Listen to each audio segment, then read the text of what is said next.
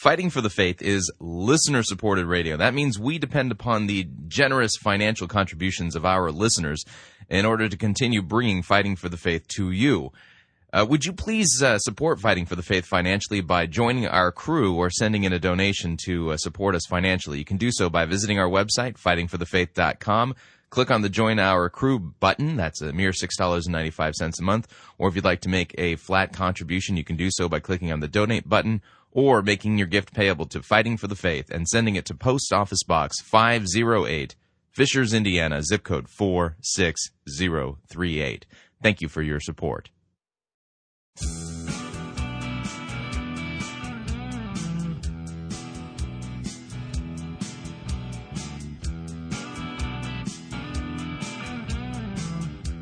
It's time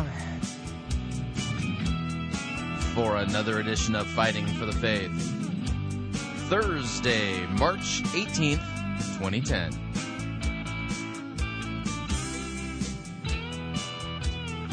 All right, gotta check my last notes here. Oh boy. All right, this is gonna be interesting. Gotta keep focus. All right, that's in. This is out. That's in. Maybe tomorrow. All right, got the final roster here. Thank you for tuning in. You're listening to Fighting for the Faith. My name is Chris Rosebrough, and I am your servant in Jesus Christ. And this is the program that dishes up a daily dose of biblical discernment, the goal of which is to help you to think biblically, to help you to think critically and to compare what people are saying in the name of God to the Word of God. Here's kind of a general idea, is that there's a bunch of speculative so-called theology floating around the church right now. And the thing is that when I see things floating, my general inclination is to flush them. And I think that's a good idea to do when it comes to speculative theology as well. Speculative theology has its origin not in the Word of God. Speculative theology has its origin in the dreams or the psyche of the person doing the speculating, okay? It's not a revelation from God. It's more or less a revelation of what's inside of that person. And so what's happened to the American church, as well as to large portions of the church around the world, is kind of almost it's very popular. It's a fad, if you would, to dump and abandon what God's Word clearly teaches and replace it replace the Word of God instead with the imaginations, the speculative ideas, the weird concepts of that people are saying in the name of God, as if it's God's Word, and it's not. For instance, let me give you an idea, okay? I've used this metaphor analogy in the past. I think it's a good one, okay? I could say, listen, God, me and God have got an inside track. And what that means is that, God talks to me, and he says things, and he's revealed stuff to me that, he may not have revealed this to you, but the thing is that if you are holy like I'm holy, then God might talk to you also, and he might tell you things about himself that he hasn't even told me.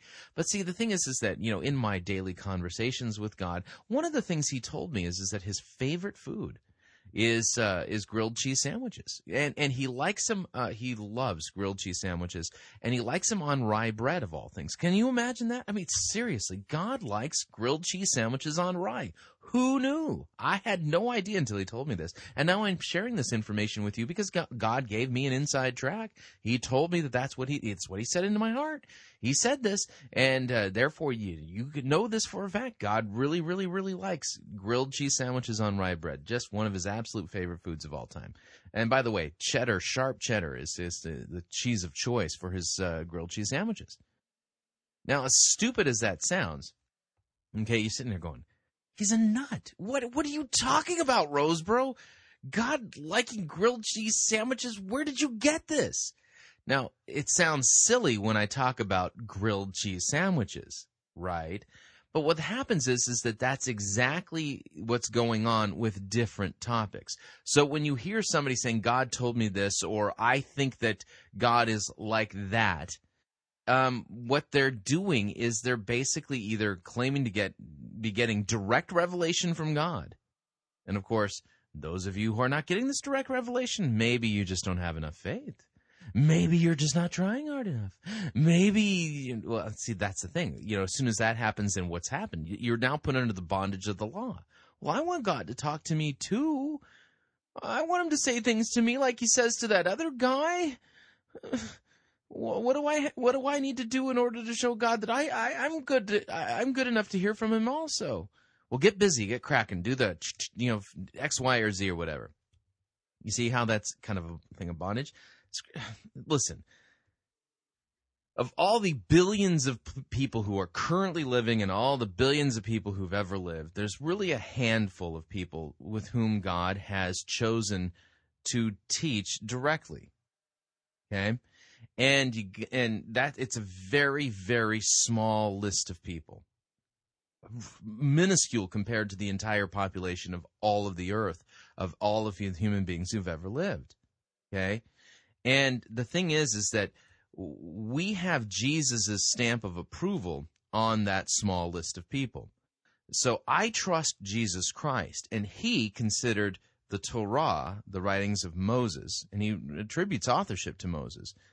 He considers the Torah to be the Word of God. Jesus put a stamp of approval on it. Jesus also put a stamp of approval on what are called the writings, as well as the writings of the prophets. Okay, so all of the Old Testament as we have it, Jesus put his stamp of approval on it, calling it the Word of God, referring to it as the Word of God, quoting it as the Word of God, and never once did he ever undermine it or challenge it or attack it or criticize it.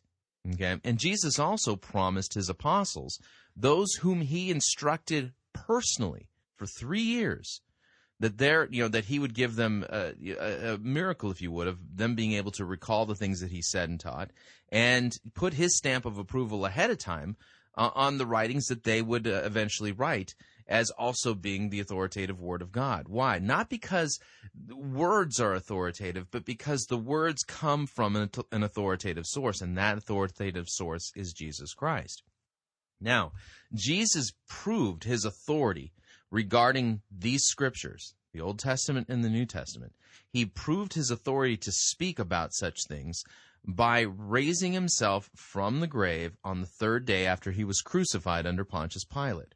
Okay, so the scriptures as we have them is these scriptures are the only place that we can go where we can know with certainty that what we're getting is true, revealed information about God. Listen, God is in a completely different category than you and I. And, we would know nothing really much about God at all, except for what he's revealed to us. And so what we have in the scripture is a true, certain, revealed word of God, and it hangs on the authority of Jesus Christ and his vicarious death on the cross for our sins and his resurrection, bodily resurrection from the grave on the third day after he was crucified under Pontius Pilate. It's got his stamp of approval on it. I can trust that. So when I read in the scriptures about God's character, the fact that he is infinite, that he's omnipresent, that he is loving, that he's kind, that he's just, that he's judging and forgiving, I can trust all of this revealed information that's found in God's Word because of Christ's stamp of approval on the Scriptures. As for these other folks that are getting these liver shivers or claiming direct revelation, I don't know if I can trust them at all. In fact, so many times they open their mouth and they show that they don't really correctly understand what the gospel is, who Jesus is, and what he's done, and that they're teaching doctrines that are foreign to the scriptures and receiving revelations that are preposterous. They're as silly as me claiming that God likes grilled cheese sandwiches. So when it comes to information about God, who are you gonna trust? Are you gonna trust the guy who claims to be a man of God, who's getting all of this direct information from God, because apparently he's holy enough to be receiving all this direct information, or are you gonna trust Jesus Christ? Those are your two choices. Who are you gonna trust? Now me? I don't trust nobody. I don't even trust myself. I trust Christ.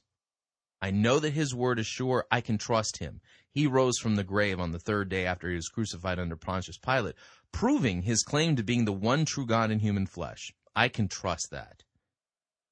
As for these other yahoos running around the landscape claiming to get all this direct revelation from God, or basically claiming that their speculative ideas should be considered on par with God's word, with God's revealed word, and that the theologies that they're creating in their own minds are somehow should be considered on equal status with God's word. Yeah, no, it's just not working for me. Nope. If something that somebody claims about God in the name of God, or claims in the name, about God in the name of their whatever theological opinings, it contradicts God's word, then I know that person's a liar. I can trust Christ. I don't think I can trust those other guys. And so that's why Scripture tells us to test everything. Test it against what? Scripture. All right. Enough of the monologue here today. All right, today's edition of Fighting for the Faith. What are we going to talk about here today? Okay, I got an email. This is going to take a little bit of time to answer from Stefan in South Africa. He's got a very good email. I'm going to be reading it and answering it, and then that'll probably take us to the first break. And then on the other side of the break, I've got a great op-ed piece by Al Mohler, entitled "Preachers Who Don't Believe: The Scandal of Apostate Pastors." This is a good op-ed piece. We're going to take a look at that. And then weird story out of the Guardian in the UK. The headline reads, "Tony Blair courts controversial U.S. pastor Rick Warren in bid to unite faiths." Let me read that again. Tony Blair, that's the former prime minister of the UK, courts controversial pastor Rick Warren in a bid to unite faiths. Weird. We'll be reading that. Sermon review today, then, in the second hour. And I've chosen this one for a very specific reason. The name of the sermon is "Breaking Free from the Cage of Routine." Oh, boy. Oh, no. Oh, the bondage of routine. Yeah, the Scriptures have nothing to say about the bondage of routine. But apparently, Reverend Ken Johnson from Westside Church in Bend, Oregon, who is one of these guys who's getting direct revelation from God, he's got a sermon entitled that he just did this a few weeks ago, called "Breaking Free from the Cage of Routine." And this is a sermon that is nominally based on Mark Batterson's book, "Chase the Wild Goose." And I chose it for a particular reason, in that it really shows, I think it's a great demonstration of how not to handle God's word. And I'll kind of deconstruct how he's misusing God's word as we go along. And where he ends up is far, far, far, far, far away from the Scriptures. So that'll be all kinds of interesting, but stay tuned as we get into that. So that's what we're going to be doing today. And by the way, by way of reminder, two things.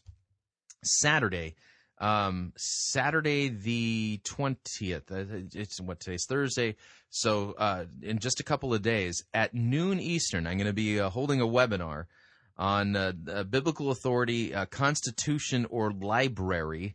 And again, it's well worth attending. And if you want to attend, the easiest way to do it is to follow my Twitter stream. It's my Twitter name is Pirate Christian, and a few days ago I posted a link up to the registration page.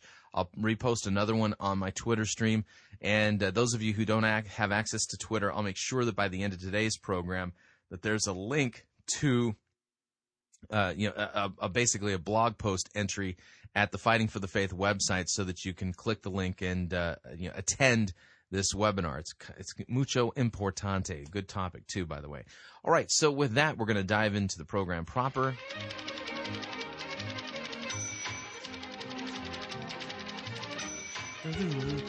Okay, Stefan writes from South Africa. And by the way, let's see here. Let's go ahead and start reading. It says, I recently found your radio show via Lane Chaplin, and I'm really enjoying the recordings. I cannot listen live. I'm in South Africa. I get that. Yeah, time zone differences, half a world away. And as we here in the frozen Midwest in the United States are easing into spring and heading towards summer, they're heading the opposite direction. You get the folks down in South Africa, they're going from summer and heading into the fall. And so I don't know, does South Africa have mild... winters, or do they have some pretty harsh winters? I just don't know. I've never been there. Anyway, I'm off topic. He says, I'm amazed at how much God has protected us here in South Africa from the type of heresy that seems to flood your fair land. Don't worry. It's coming. He says, but they are trying their utmost to get in here, and Warren has made some progress with his purpose drivel. Chris, one thing that puzzles me is this, though. He says, often you talk about your sinfulness and how weak and sinful we are. Okay, and he says, now I agree with you as far as pre-conversion is concerned, but now that I'm saved through the shed blood and broken body of Jesus Christ, it appears to me that the Bible talks of me now being a saint and not a sinner anymore. Actually, let me put it to you this way. It's not an either or. Okay, it's a both and. And I would basically challenge you, go take a look at Romans chapter 7 and how Paul describes himself. And one of the things that you'll notice is it's written in the present tense. He's not talking about how he were. He's talking about how he am at the time that he wrote that. Okay, and I know that's bad grammar. I apologize. I take liberties, and just to kind of help make points. And one of the things that Paul says is that the things I don't want to do, I do. The things I do want to do, I don't do. Who is going to rescue me from this body of sin? And so the Bible describes Christians as not exclusively saints and not exclusively as sinners. Okay. Instead, the term that the Latin phrase that was coined during the Reformation is that Christians are simul justus et peccator, and that means that we are simultaneously justified and sinners at the same time. We are sinner saints. Now, there's a time coming. There is a time coming when we will no longer say of ourselves we are sinner saints. Okay? That time coming is really at the time of our resurrection from the dead on the last day when Christ returns.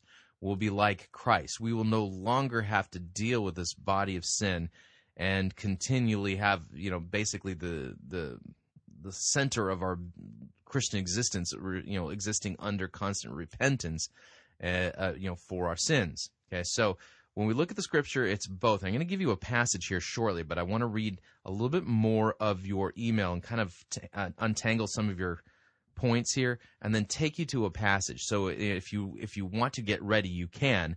The passage I'm going to take you to is 1 John, and we're going to start at chapter 1. But let me continue reading your email, though. It says, do I still sin? Answer, well, yeah, you do, and I'll show you that. It says, that word should be used for sin. I see that I am open to correction here, that the word should be miss the mark. Well, that's kind of, exactly, if that's what a sin is. It's missing the mark. What's the mark? the perfection demanded of us from God's law. Okay, anyway, so we should be miss the mark, which has a different connotation than sin. Actually, sin and miss the mark, they're synonyms. It says, can I be in Christ and still and yet still be a sinner? Is that possible? Are you still a Christian? You sin today. Of course. It's not like when you're baptized or when you come to faith in Christ that you magically no longer have a sinful nature that you deal with. No, we have to wrestle against our sinful nature daily and much until that day in which we are raised again, or we depart and be with Christ, which is far better. But anyway, do I still fall back into the ways of my old nature? You still have your old nature, so it's still doing what it wants to do. Yes, I do, but it is not considered a sin now that I'm a new creation and the old man is dead and I have a new nature. That's where you kind of... you fell off the wagon there, Stefan. And the issue is that, when your old nature kicks in and you disobey God's command, it's still considered a sin. It's still considered a sin. Even though you are a new creation in Christ, you still have not been raised from the grave. Your body hasn't been resurrected. And so, as a result of it, we still struggle with our sinful nature. He says, surely if I am still to consider myself in the same category as a non-believer and sinner, then what exactly is the good news for me or for anyone? Okay, now I'm going to answer you. What we're going to do is we're going to take a look at, if you got your Bible, go to 1 John, This is John's first epistle, and we're going to begin at chapter 1. Verse 1. I'm going to show you a few things, so get ready for a little bit of biblical teaching. John writes, he says, "That which was from the beginning, which we have heard, which we have seen with our eyes, which we have looked upon and touched with our hands concerning the word of life. The life was made manifest, and we have seen it and testified to it and proclaimed to you the eternal life, which was with the Father and was made manifest to us. That which we have seen and heard we proclaim also to you, so that you too may have fellowship with us. And indeed, our fellowship is with the Father and with his Son, Jesus Christ. And we are writing these things so that our joy may be complete." Okay. Who is John writing to, by the way? He's writing more than likely to the churches that he's was shepherding or was teaching in and around Ephesus. Okay.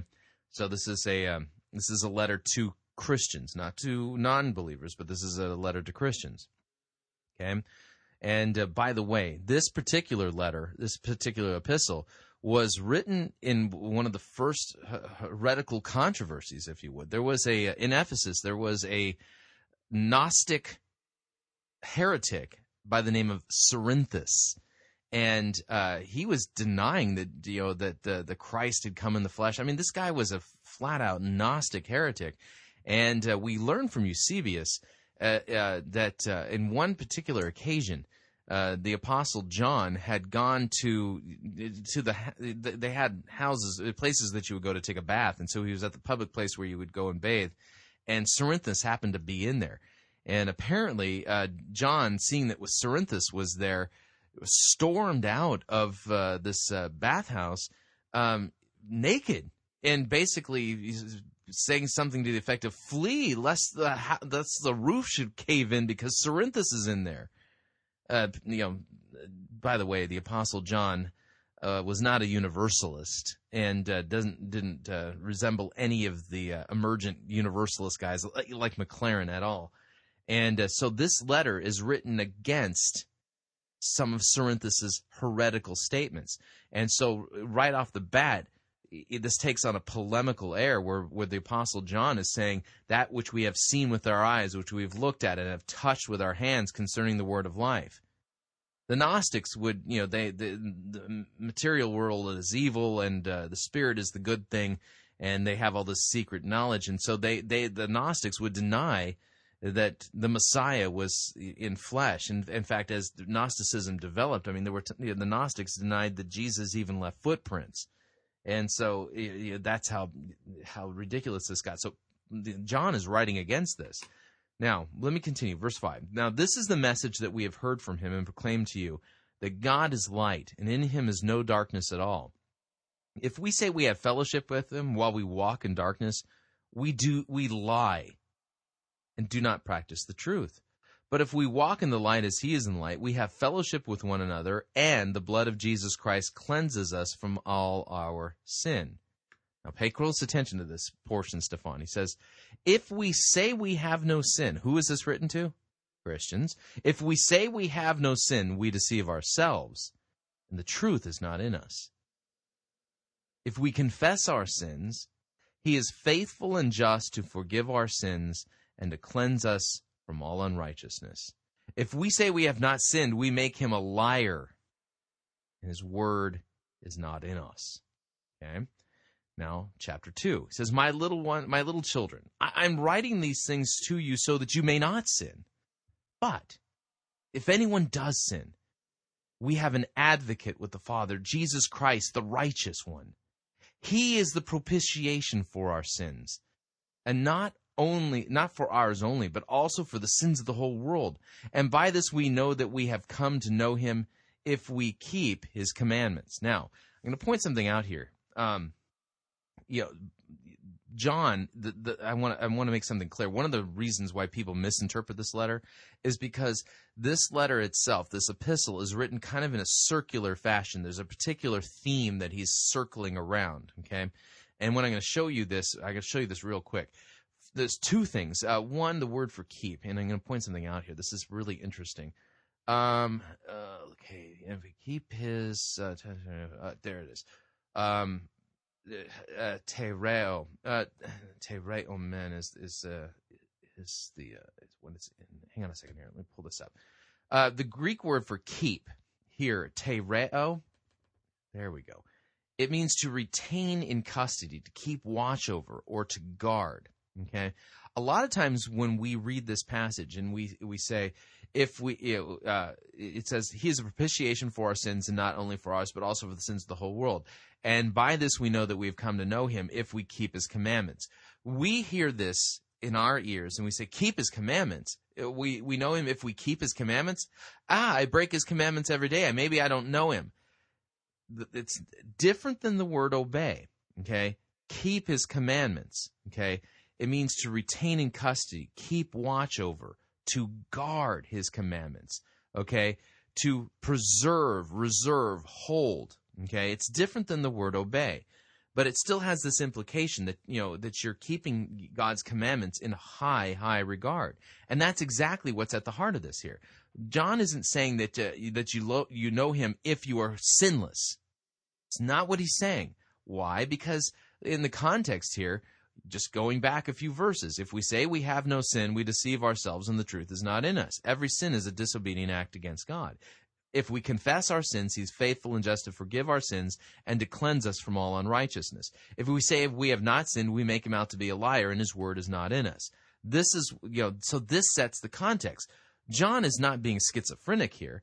What's he talking about? He says, we know that we have come to know him if we keep his commandments. That means to guard them, hold them in esteem, to practice them, understanding that we are sinful, and so every time we sin, we come back and we confess our sins and receive Christ's forgiveness. But there's more to it here, and I'll show you this from a cross-reference in the epistle itself. But I want to point out one more thing. Okay, and by this we know that we've come to know him if we keep his commandment. Whoever says, I know him, but does not keep his commandments is a liar. The truth is not in him. But whoever keeps his word, in him truly the love of God is perfected. By this that we may know that we are in him. So watch what he does there. In verses 3 and 4, he says, keep his commandment, keep his commandment, keep his word. He expands it out to his word. So it's this idea of keeping and guarding and cherishing, preserving, holding on to, practicing, believing, trusting, clinging to God's word and his commandments. This isn't written against people who struggle with their sin on a daily basis and live continually under the shadow of the cross and repentance and the receiving of the forgiveness of sins, because that's what he described just a couple of verses ahead. Keeping God's commandments, keeping his word, literally means to believe in and trust in Christ and to hold the word of God in esteem. Now, I can prove this. Here, let me give you a cross-reference within the passage itself, okay? Let's see here. I think it's in chapter 5. There we go. What happens is, as you read the letter, John is circling around a particular theme. This is kind of a circular thought letter, if you would. But we get to 1 John chapter 3. Remember, keep his commandments. We know this if we keep his commandment. Verse 23 is the important one. Let me read it out of context, and then I'll put it back in context. And this is his commandment. Okay? So John here, we know that we are in him if we keep his commandments. We keep his commandment. We keep his commandment. That means to guard, protect, hold, cherish, practice. Okay? And this is his commandment, that we believe in the name of his Son, Jesus Christ, and love one another just as he has commanded us. Whoever keeps his commandments abides in God, and God is in him, and by this that we know that he abides in us by the Spirit. So there you go. Okay, now let me put it back in context. 1 John chapter 3, verse 19. By this we know that we are of the truth and reassure our hearts before him, for whenever our hearts condemn us, God is greater than our hearts, and he knows everything. Beloved, if our heart does not condemn us, we have confidence before God, and whatever we ask we receive from him because we keep his commandments and do what pleases him. And this is his commandment, that we believe in the name of his Son, Jesus Christ. Love one another. Loving one another, by the way, we've been set free from sin, death, and the devil, and we're now set free to love and serve our neighbors. That's what it, those are the fruits of the Holy Spirit in our life. So those are that's what it means to have that's what good works are. What does Ephesians chapter 2 verses 8, 9, and 10 said? For we are saved by grace through faith. It is not of ourselves; it is the gift of God, so that no one may boast. For we are God's workmanship, created in Christ Jesus to do good works. And here we've got almost a similar passage. This is his commandment. We believe in the name of his Son, Jesus Christ, and love one another. Believe, which is a gift. Good works is loving one another. They go hand in hand. So here, 1 John, it makes it perfectly clear.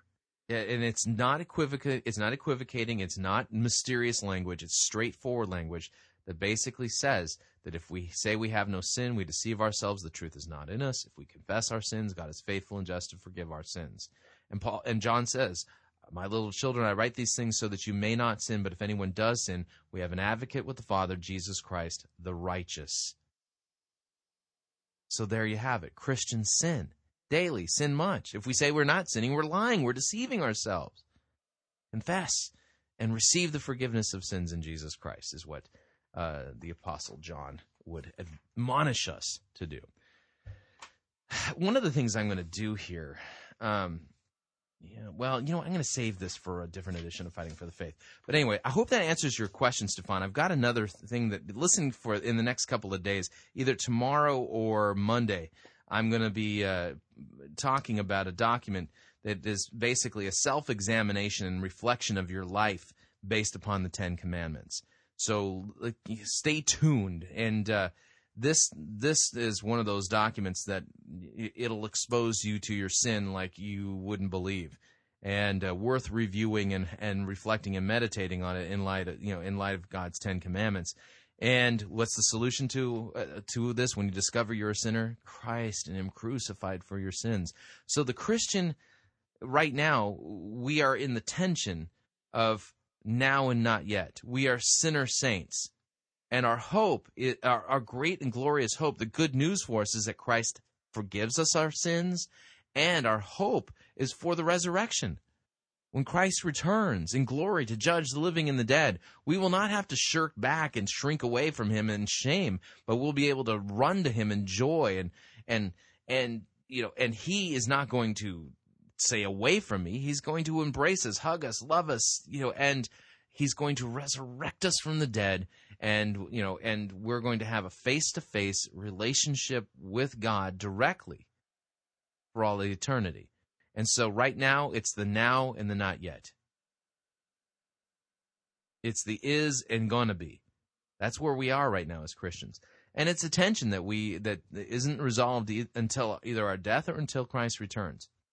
So we Christians sin daily, and we sin much, and Christ is greater than our sins. Confess your sins and be forgiven. Trust in the forgiveness of sins. That's what the Christian life is all about. Daily repentance, daily forgiveness of sins. For me, for you, for everybody. And listen, when I talk about how weak and sinful I am, that's all of our states. If you really, truly understand what God's law demands of us, you realize just how weak and feeble we are. And worse, all of our righteous deeds are as filthy rags. I have no righteousness of my own, none. And the good works I do, they're not for me or for Christ or for my neighbor. And I'm set free to do those things. And it's wonderful. It's easy. It's freeing. It's not hard. It's just a natural thing to do. All right. We are up on our first break. If you'd like to email me regarding anything you've heard on this edition or any previous editions of Fighting for the Faith, you can do so. My email address, talkback@fightingforthefaith.com. Or you can ask to be my friend on Facebook. It's facebook.com/Pirate Christian. Or you can follow me on Twitter. My name there, Pirate Christian. We will be right back.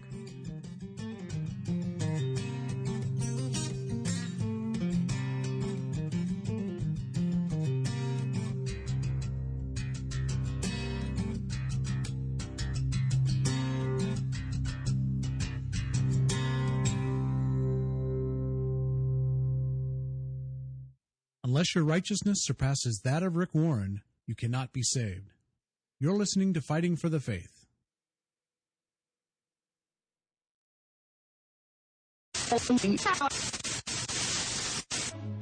You're listening to Pirate Christian Radio. We'll be taking your false doctrine now.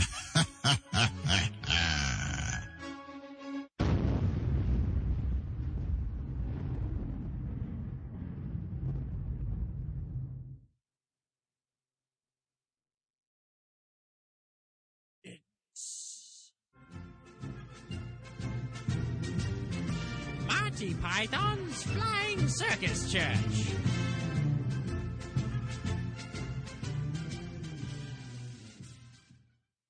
Hello, I wish to register a complaint. We're closing for lunch. Never mind that, my lad. I wish to complain about the sermon that I purchased a day ago from this very boutique. Yes. What's wrong with it? Tell you what's wrong with it, my lad. It's a dead sermon, that's what's wrong with it. No, not possible. You just preached it wrong. Look, matey. I know a dead sermon when I preach one, and I know that the sermon I preached yesterday was certainly dead. Jesus Christ wasn't mentioned once, not even in the footnotes. No, you just weren't charismatic enough. Remarkable sermon, beautiful imagery. The imagery, don't enter into it. It's stone dead. No. You're just not open-minded enough. All right, then. If it's not dead, then I should be able to preach the gospel. I read a portion of it. Ahem. And then the camp counselor told all of the woodland creatures to become more righteous, so that they, too, could get to the place called heaven. You see what I mean? This is ridiculous. Yeah, I found the gospel in the sermon. No, you didn't. That was you just writing the word gospel on the cover of the room temperature sermon. Well, I never. Yes, you did. I never did anything. This entire sermon fails to preach anything that's worth anything to anyone. Now, that's what I call a dead sermon. No. You haven't looked deep enough into yourself. You must be joking. You're just being divisive, and you refuse to accept the message that's being presented. Now look, mate. I've definitely had enough of this. That sermon is definitely rotten. And when I purchased it not but a day ago, you assured me that it was Christ-centered, cross-focused, and filled to bursting with the gospel. Well, if you would just read the title. Read the title? What kind of title is this anyway? Super Spiritual Happy Fun Friends Adventure Camp Pack. Well, this particular sermon is designed to draw large audiences, and that's what you said you wanted. It has lovely imagery. Look, I took the liberty of examining this sermon after I preached it, and I discovered the only reason why I bought it in the first place was because it had been put into the wrong sleeve package. Well, of course it's in the wrong package sleeve. If I hadn't put a less suspicious cover on the sermon, you'd have had people chasing you just so that they can hear you preach it. Chasing me down the street? Mate, listen, people wouldn't be chasing me to hear this rubbish if I was firing midgets out of cannons. It's bleeding demise. You didn't buy the midget cannon expansion pack? The sermon has passed on. The sermon is no more. It has ceased to be. It's expired and gone to meet its maker. It's a stiff. Bereft of life, it burns in hell. If you hadn't put it in the wrong package sleeve, I would be using it for fire starter. The thought processes that brought it about are now history. It's off the twig. It's kicked the bucket. The bleeding choir invisible wouldn't listen to this sham. This is an ex-sermon. I'd better replace it then. Let's see here. Christ-centered, gospel, Jesus. Well, sorry, Squire. I've had a look around in the back of the shop, and, we're right out of whatever it is that you're looking for. I see. I see. I get the picture. I got a sermon here from Rick Warren. Does it contain Jesus Christ and his atoning sacrifice? Well, no, not really. Well, that's hardly a replacement, is it? Look, if you're really dead set on the whole Jesus thing, I suggest that you look up Pirate Christian Radio. All they do is talk about Jesus 24/7. Jesus, Jesus, Jesus. Pirate Christian Radio? Very well, I'll give them a try.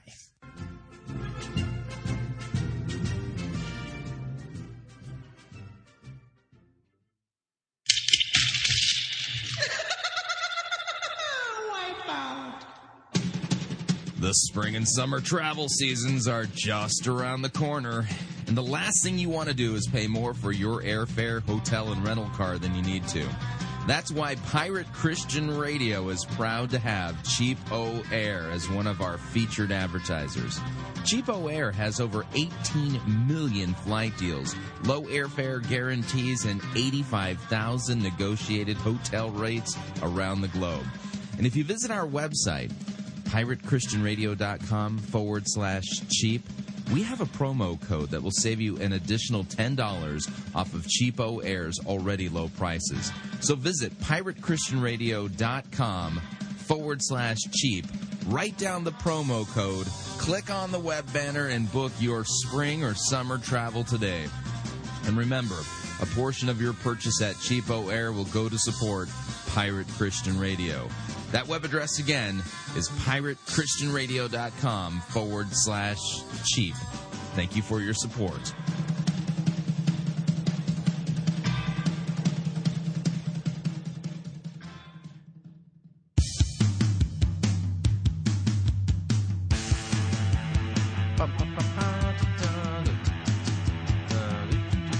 All right, we're back.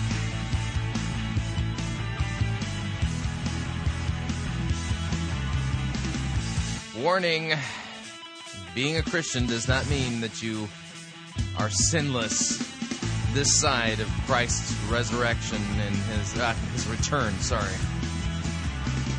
All right, I need to remind you all, Fighting for the Faith is listener-supported radio. That means that we survive off of your partnership with us financially. And the way you can support us financially is by visiting our website, fightingforthefaith.com. And when you get there, click on one of the buttons. There's two friendly yellow buttons there. One says Join Our Crew, and the other says Donate. Now, the Join Our Crew button, when you click on that, it'll take you through a series of screens, and what you're doing is signing up to have it so that $6.95 is automatically transferred from your account to Fighting for the Faith's account on a monthly basis. That's like nothing. We're talking about a week's supply of macaroni and cheese for a college student. That's what we're talking about here. But it means the world to us, because when we get to 1,000 listeners who've joined our crew, then that ensures that on a month-to-month basis, we have the minimum operating capital that we need to pay all of our bills. And that's kind of an important thing, because staying out of the red ensures that we can continue, because we don't have any fudge room whatsoever as far as going into debt or anything like that. That's just not one of the things we have. So if you haven't joined our crew, please do so. When you join, you can have access to our Pirate Cove, a growing treasure trove of theological resources designed to help you grow deeper in God's Word, Christ-centered apologetics, and theology. And, of course, if you would like to send in a contribution to us financially and like to fill in that amount, as to how much you'd like to do so, you can do that by clicking on the Donate button. It allows you to fill in the blank as far as how much you'd like to contribute to Fighting for the Faith and Pirate Christian Radio, or you can make your gift payable to Fighting for the Faith and send it to Post Office Box 508, Fishers, Indiana, zip code 46038. I want to remind you all, tomorrow, sermon review tomorrow is interesting. Kind of a trip down memory lane, if you would. I've come to be in the possession of a sermon from Doug Pagitt where he preaches the gospel really well. You're thinking, what? Doug Pagitt? Yeah, it was before the whole emergent thing.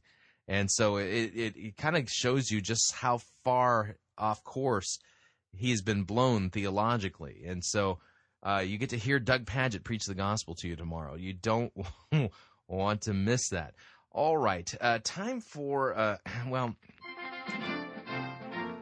from the Albert Mohler weblog, albertmohler.com, headline reads, Preachers Who Don't Believe, the Scandal of Apostate Pastors. Yeah, you got to listen to this one.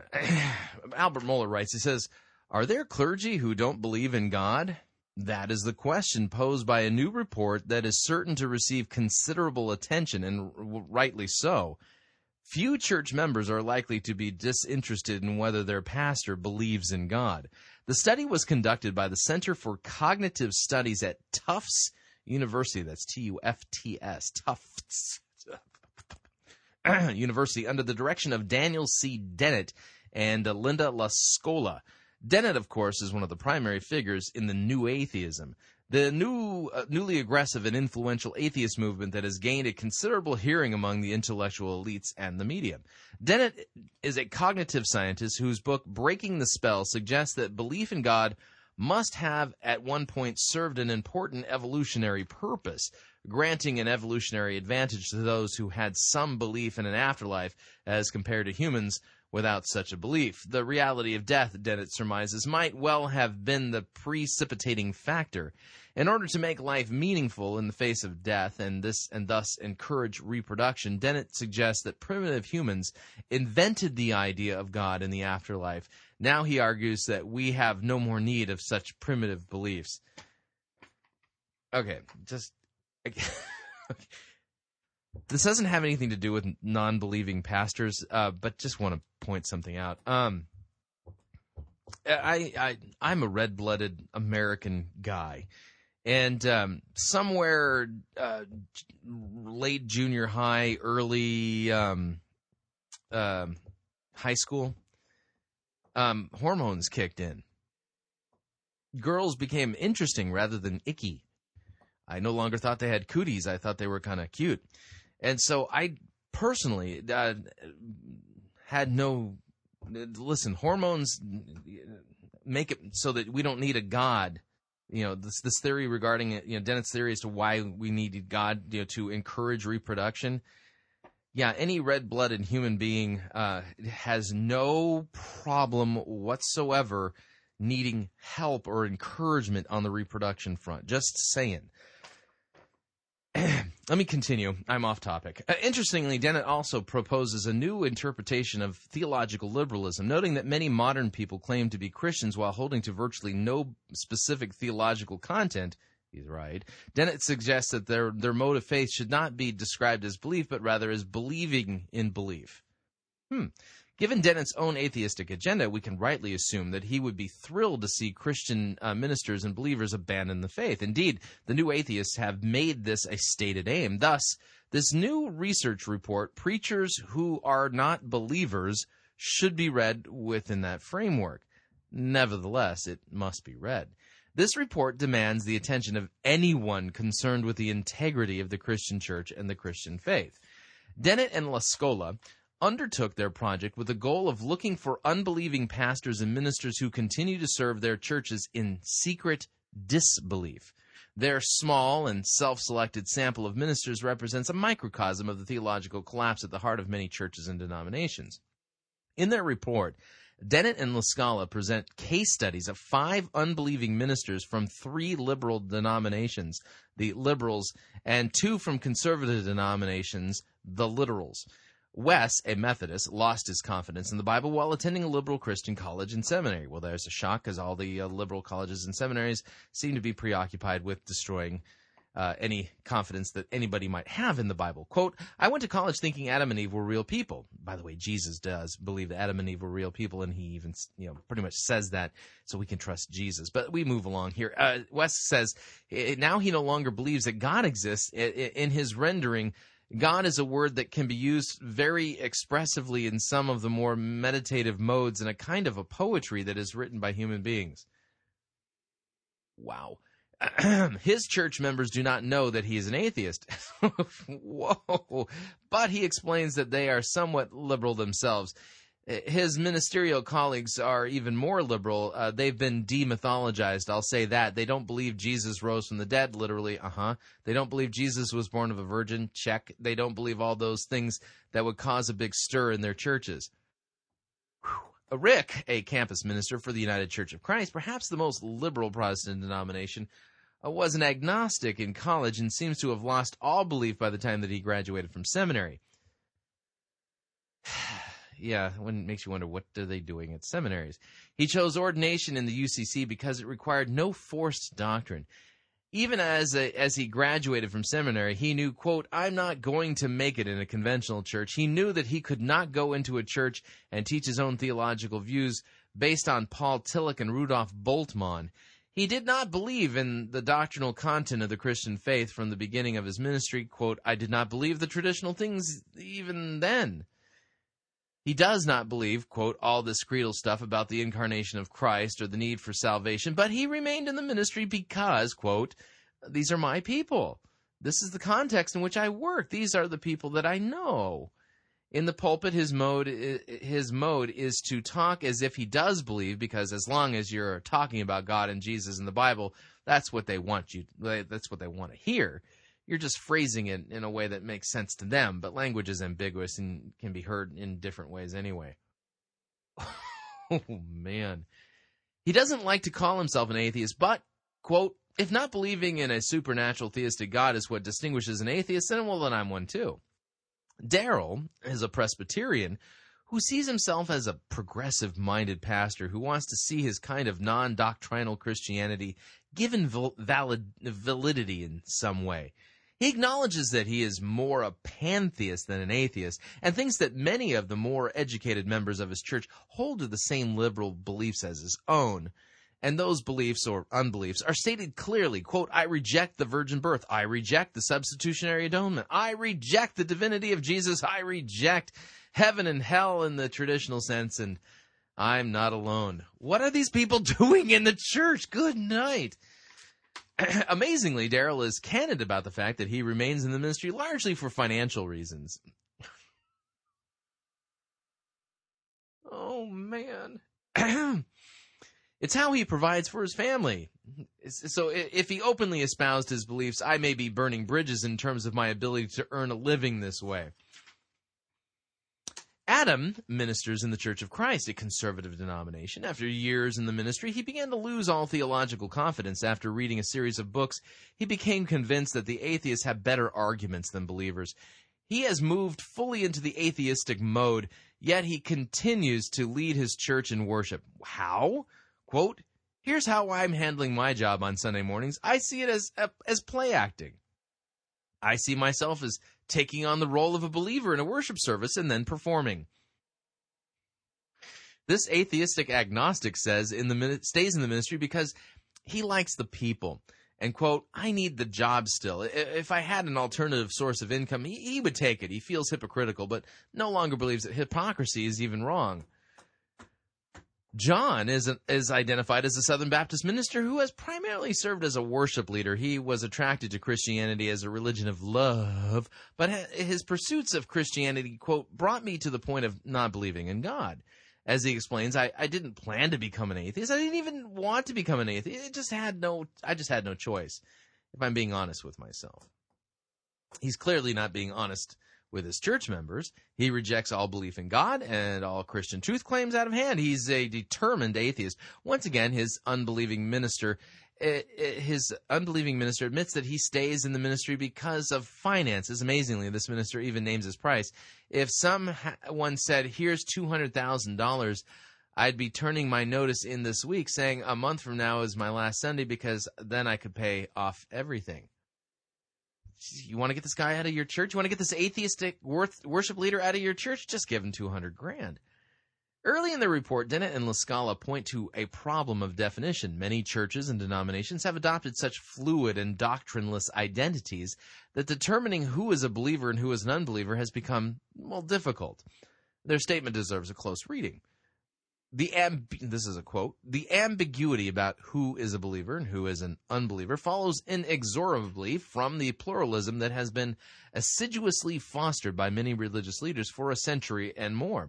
God is many different things to different people, and since we can't know if one of these conceptions is the right one, we should honor them all. This counsel of tolerance creates a gentle fog that shrouds the question of belief in God in so much interdeterminacy that if asked whether they believed in God, many people would sincerely say that they don't know what they're being asked. In other words, some theologians and denominations have embraced a theology so fluid and indeterminate that even an atheist cannot tell the believers and the unbelievers apart. Quote, "Preachers Who Are Not Believers" is a stunning and revealing report that lays bare a level of heresy, apostasy, and hypocrisy that staggers the mind. In 1739, Gilbert Tennent preached his famous sermon on the danger of an unconverted ministry.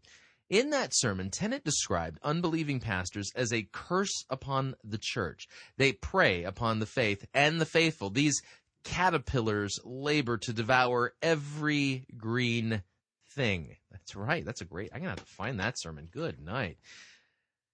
If they will not remove themselves from the ministry, they must be removed. If they lack the integrity to resign their pulpits, the churches must muster the integrity to eject them. If they will not out themselves, it is the duty of faithful Christians to out them. The caterpillars are hard at work, such as McLaren, by the way. Will it take a report from an atheist to awaken the church to the danger? Apparently so. Even though these atheists have put this report together, I doubt that many people are going to even bat an eyelash. All right, talking about caterpillars eating away green leafy things, from The Guardian in the UK, from their Observer section of their newspaper, headline reads, "Blair courts controversial U.S. pastor Rick Warren in bid to unite faiths." Well, right off the bat, I just have a simple question. What communion does light have with darkness? Now, you're sitting there going, well, Chris, that's a harsh way of putting it. Funny enough that you would say that if you're saying that, because that's exactly how the Bible speaks. These are not my words. These are biblical words. What communion has light with darkness? None at all. So, in other words, we can't, as Christians, unite with other faiths like Islam, Judaism, Buddhism, Jainism, Taoism, name the isms. We can't unite with other faiths, and yet Tony Blair, former Prime Minister of the UK, is courting Rick Warren in his bid to help unite the faiths. Well, apparently he's gone to the right guy.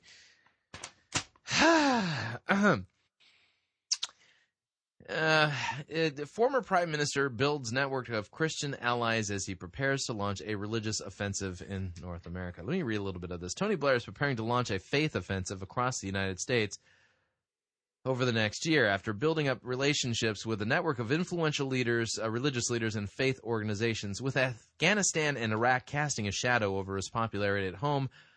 In Britain, Blair's focus has increasingly shifted across the Atlantic to where the nexus of faith and power is immutable, and he is feted like a rock star.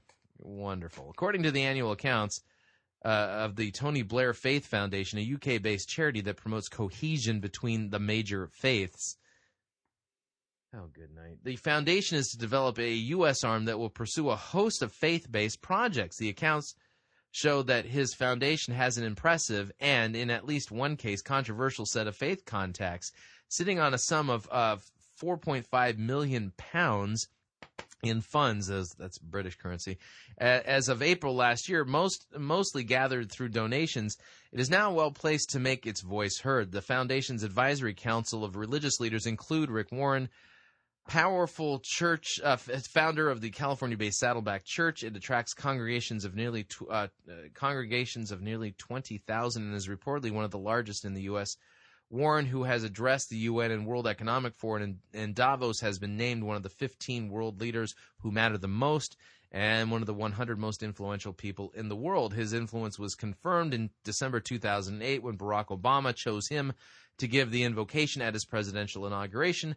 But the decision angered many liberals who see Warren as an opponent of gay rights and abortion on demand. A prominent alliance with Warren is likely to attract similar attacks on the former British Prime Minister. Also on the council is David Coffey, president of the Baptist World Alliance, a Virginia-based network of churches that spans the globe and is particularly active in the U.S. Another initiative has been to team up with Belinda Stronach, the Belinda Stronach Foundation in Toronto, unknown in the UK. Stronach, daughter of a Canadian billionaire, is hugely influential in Canada, where as a philanthropist, businesswoman, and former politician, she has served in both conservative and liberal parties, attractive and barely into her 40s, media commentators have dubbed her Bubba's Blonde, a reference to her friendship with Bill Clinton. According to the accounts, Blair intends to open an office in Toronto to develop the relationship. His desire for North America is to be the focus of his faith-based operations, was confirmed by the decision to hold his foundation's inaugural event in May 2008 in New York for the charity's key partners and religious stakeholders. So, yeah, he's embarking on an interfaith service and wants Rick Warren to help him unite the faiths. Great. Well, call me an old fogey if you would, but I will not be participating in any initiatives to unite Christianity with any of the other faiths. Hopefully you feel the same. All right, we're up on our second break, and when we come back, it'll be our sermon review time. Our sermon review is entitled Breaking Free from the Cage of Routine. Yeah, because, you know, Jesus was beaten, scourged, whipped, crucified naked on a cross so that you can be set free from the cage of routine, apparently. This is from the Reverend Ken Johnson, Westside Church in Bend, Oregon. It's a doozer as far as how he mishandles God's word. Definitely worth listening to. Now, if you'd like to email me regarding anything you've heard on this edition or any previous editions of Fighting for the Faith, you can do so. My email address is talkback@fightingforthefaith.com, or you can ask to be my friend on Facebook. It's facebook.com/Pirate Christian, or you can follow me on Twitter. My name there, Pirate Christian. We'll be right back.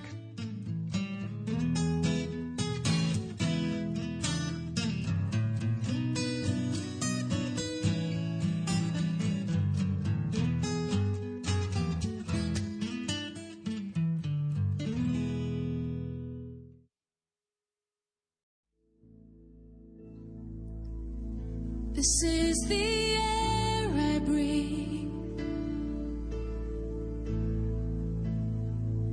This is the air I breathe. I've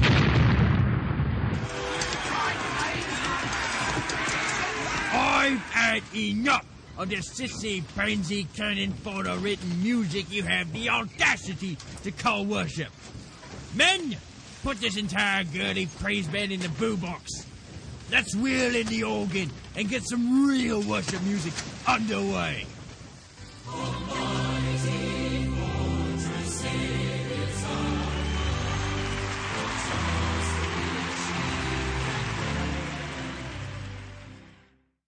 Ye be listening to Pirate Christian Radio.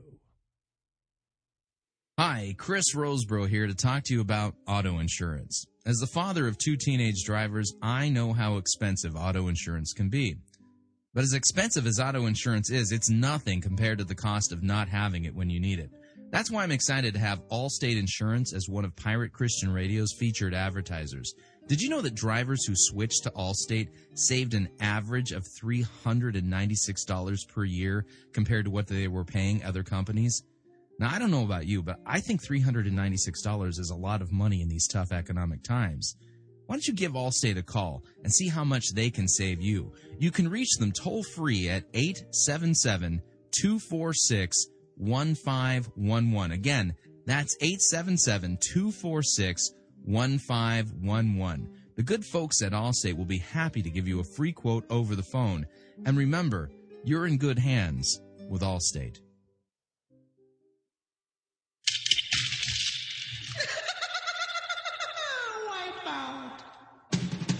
The spring and summer travel seasons are just around the corner, and the last thing you want to do is pay more for your airfare, hotel, and rental car than you need to. That's why Pirate Christian Radio is proud to have CheapOair as one of our featured advertisers.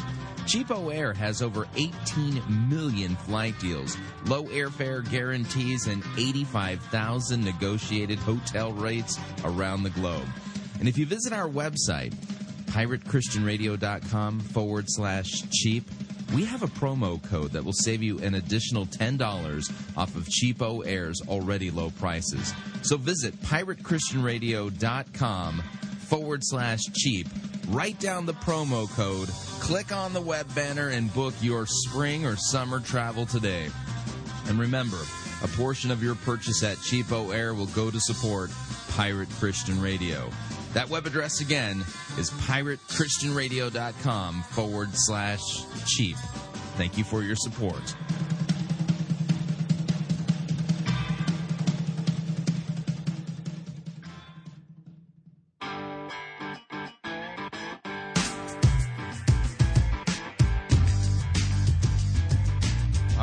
We're back. Hour number 2, Fighting for the Faith, straight ahead. It's our sermon review time, and this is like a quintessential sermon on how not to handle the Bible. You start in the wrong place, you'll end up in the wrong place. And unfortunately, what this guy is doing is not innocuous. There's danger to it. So let's cue up our sermon review music here. Hang on a second here. Sorry.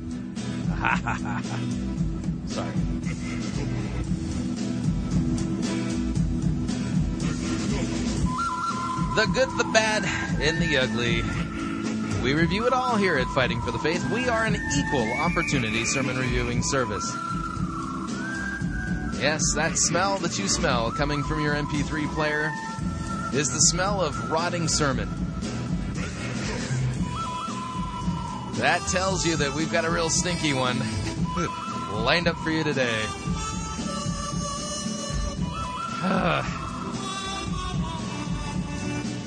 If you don't laugh, you're going to cry. All right, today's sermon is entitled Breaking Free from the Cage of Routine.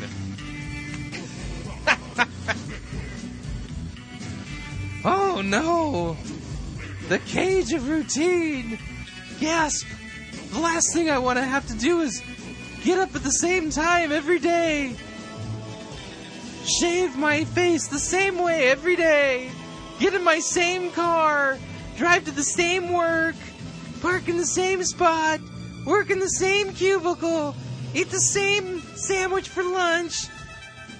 And then get back in my car at the same time. Drive in traffic all the way home. Watch the same movies. Eat the same meal, go to bed, and to do it all over again. Oh, it's a cage. Yeah, by the way, the Bible nowhere talks about routine as a cage. Believe it or not, you can be a Christian and live in a routine. It's not sinful whatsoever, at all. Waking up early, going to work, doing the same thing every day, not sinful at all. In fact, Christianity, being saved, having your sins forgiven in Jesus Christ, got news for you. It is for anybody. Jew, Greek, slave, free, somebody who lives in a routine, somebody whose job doesn't have a regular routine, but there's a lot of spontaneity and unpredictability to it. Both people can be saved. And Jesus didn't come to save you from routine. Let's kill the music. All right, so here's the deal. Why did I pick this sermon? Why? Because it's quintessential. It's just the perfect example of how not to handle God's word. What do you need to be listening for? All right, well, first and foremost, you'll notice right off the bat where the sermon goes wrong is from the word go. I mean, as soon as the sermon begins, it begins in the wrong place because it doesn't begin in the Word of God. It begins in really the imagination of the pastor as to, you know, what he thinks is this cage. But even, you know, and where does he get this idea from? Well, he just read Mark Batterson's book, Chase the Wild Goose. And so I want you to listen carefully to how he starts in the wrong place. As a result of it, he's having the Bible address a problem that the Bible doesn't address. And the only way he can make the Bible address this problem that doesn't exist in the Bible is to take liberty with the text, if you would, and basically allegorize and spiritualize these texts and make them say things that they don't say at all. Okay? The pastor, by the way, his name is Reverend Ken Johnson. The pastor of the church is Westside Church in Bend, Oregon. So without any further ado, here is Breaking Free from the Cage of Routine. Well, we're going to talk today about routine. You know, it's so easy. I think we tend to gravitate toward routine. Oh, no. Gravitation towards routine? It sounds terrible. For instance, if time were not a variable and you got here at the same time, which would be early, wouldn't it? Every week, would you park your car in the same place and sit in the same seat if it were available? I just might do that. Oh, no. How many would say, yeah, I'd do it? Okay, so even that, there's a tendency toward routine. I got to thinking about routine this week, and I realized I have a routine for shaving. Gasp!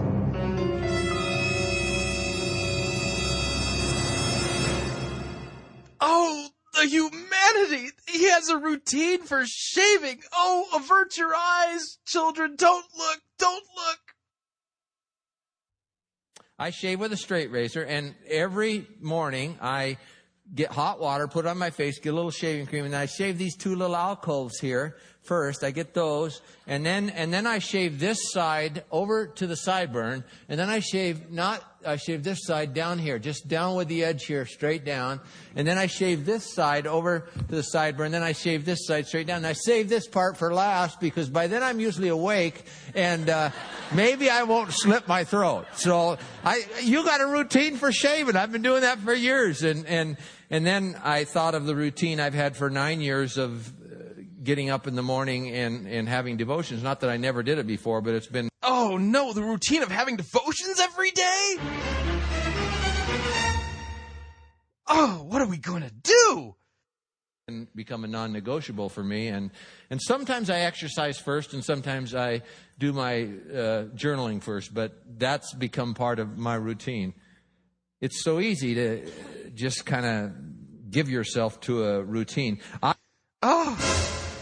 I just can't believe what I'm hearing here. Oh, a routine. This is terrible. Holy bat barf, Batman. Somebody call the cops. I archery hunt, and I like to hunt for elk. And if you know much about elk, you know that they tend to bed low and then feed uphill in the morning because the wind's coming down. And they can see behind them danger, and then they can smell any ambush ahead of them. And then about 9 or 10 o'clock, the wind shifts and starts to come up the hill, and they'll feed back down where they'll get water and go to their bedding. It's a routine. I guess they're creatures of, what do we say? Habit. I think we all are. Oh, no, we're just like elks. Oh, I'm cut to the quick here. Routines are part of our nature, and there's nothing necessarily wrong with a routine. What?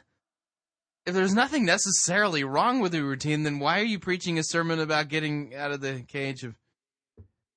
Huh. Notice that from the beginning, this sermon has gone terribly wrong. Why do we have routines? Well, I was thinking about, the routine about where you sit. I guess we like consistency, and that's the same with my devotional time. We like consistency. The routine about shaving, I think that's effectiveness or efficiency. I just get it done faster that way and better and less cuts. And the routine about the elk, I guess that's about safety. So routines can be about consistency and efficiency and safety. Nothing necessarily wrong with a routine. Yeah, because there isn't... Can you find a passage anywhere in the scripture that says something like, thou shalt not have a routine? Thus saith the Lord, if thou havest a routine, I shall grab the holy hand grenade of Antioch and shall count to 3 and blow you to smithereens. There's no passages like this at all. There is no passage that talks about the bane of routine. But there can be negative things about routines. Really? For one thing, a routine can hypnotize you. Not that! Oh, no, it's the hypnotic routine. I was coming back from Burns after a fun day of chukar hunting a couple years ago and got in a snowstorm. And have you ever been driven a deal like that? And your lights are on and they have to be on bright to see anything. And all these snowflakes, and it's just sameness everywhere. It just almost puts you in a trance. A routine can neutralize you. Oh no, not neutralizing routines.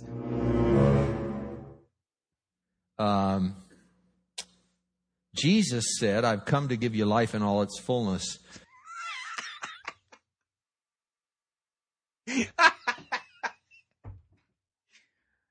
Oh, man. How many times have we talked about John chapter 10, verse 10, completely taken out of context? See, Jesus said he came to give us life to the fullest, you know, that you might have life abundantly. Ergo, ipso facto, that means Jesus is somehow tacitly saying routines, especially the hypnotic trance-like routines, could be bad for you. How is this a Christian sermon? A routine can actually turn us into a zombie. No, not...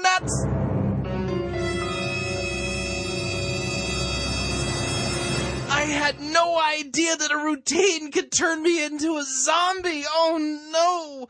Oh, I don't even like eating brains. A routine can putrefy you. It can stagnate you if it becomes... I'm getting... You know what? Here's the problem is that I have all these suspenseful music clips that I could be playing right now. But the problem is that if I keep doing it, then I'm falling into a routine. You know, because the routine of, like, pressing these buttons where I've got these, you know, these sounds. I may be falling into a routine. I feel kind of like a zombie in a trance. Oh, no. Who's gonna set me free from this routine that I've become ensnared in? Gasp, I need a savior, somebody who can save me from the routine.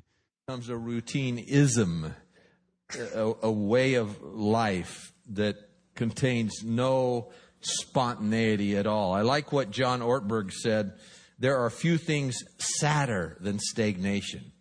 Not many people plan a vacation to the Dead Sea. You ever been there? It's kind of cool going there, but man, it stinks. You know, you can get in a routine and it could have been good at first and it can just really stink. It can be a stinking routine. It's easy to lose the wonder of life. It's easy to lose the joy of salvation. It's easy to lose the mystery of life, the excitement of life. Even spiritual things can become routine. Well, what is the antidote for routinism? This is what I'm proposing this morning. Here it is. Follow the wild goose.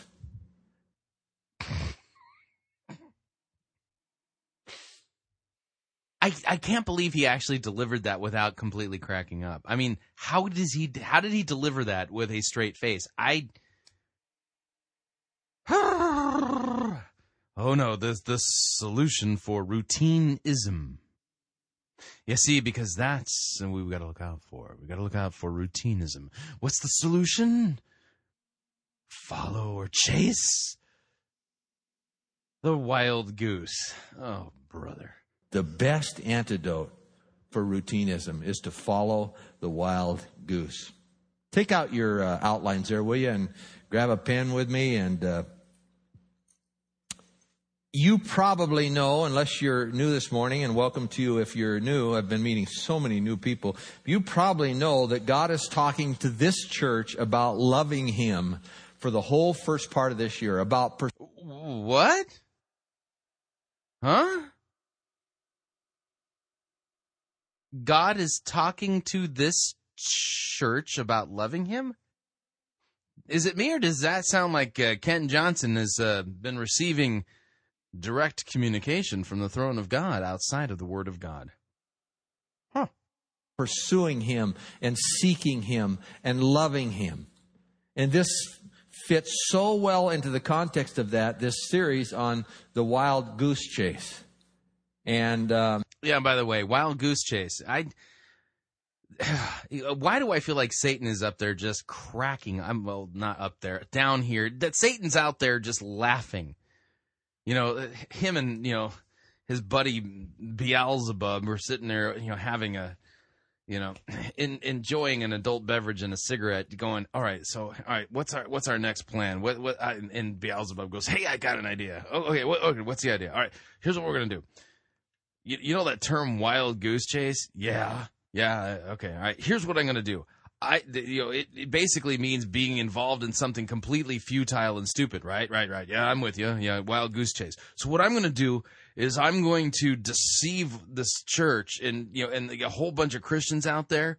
And I'm going to feed them this line that chasing the wild goose means something good. And you can just see Satan going, is that possible?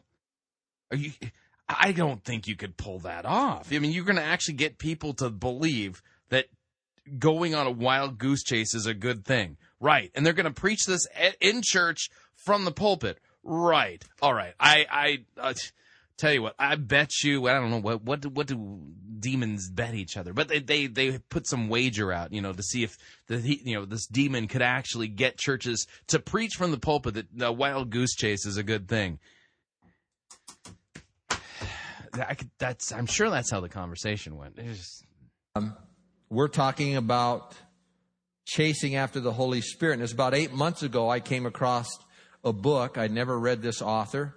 Linda had read one of his books, but I'd never read, called Mark Batterson, called Wild Goose Chase.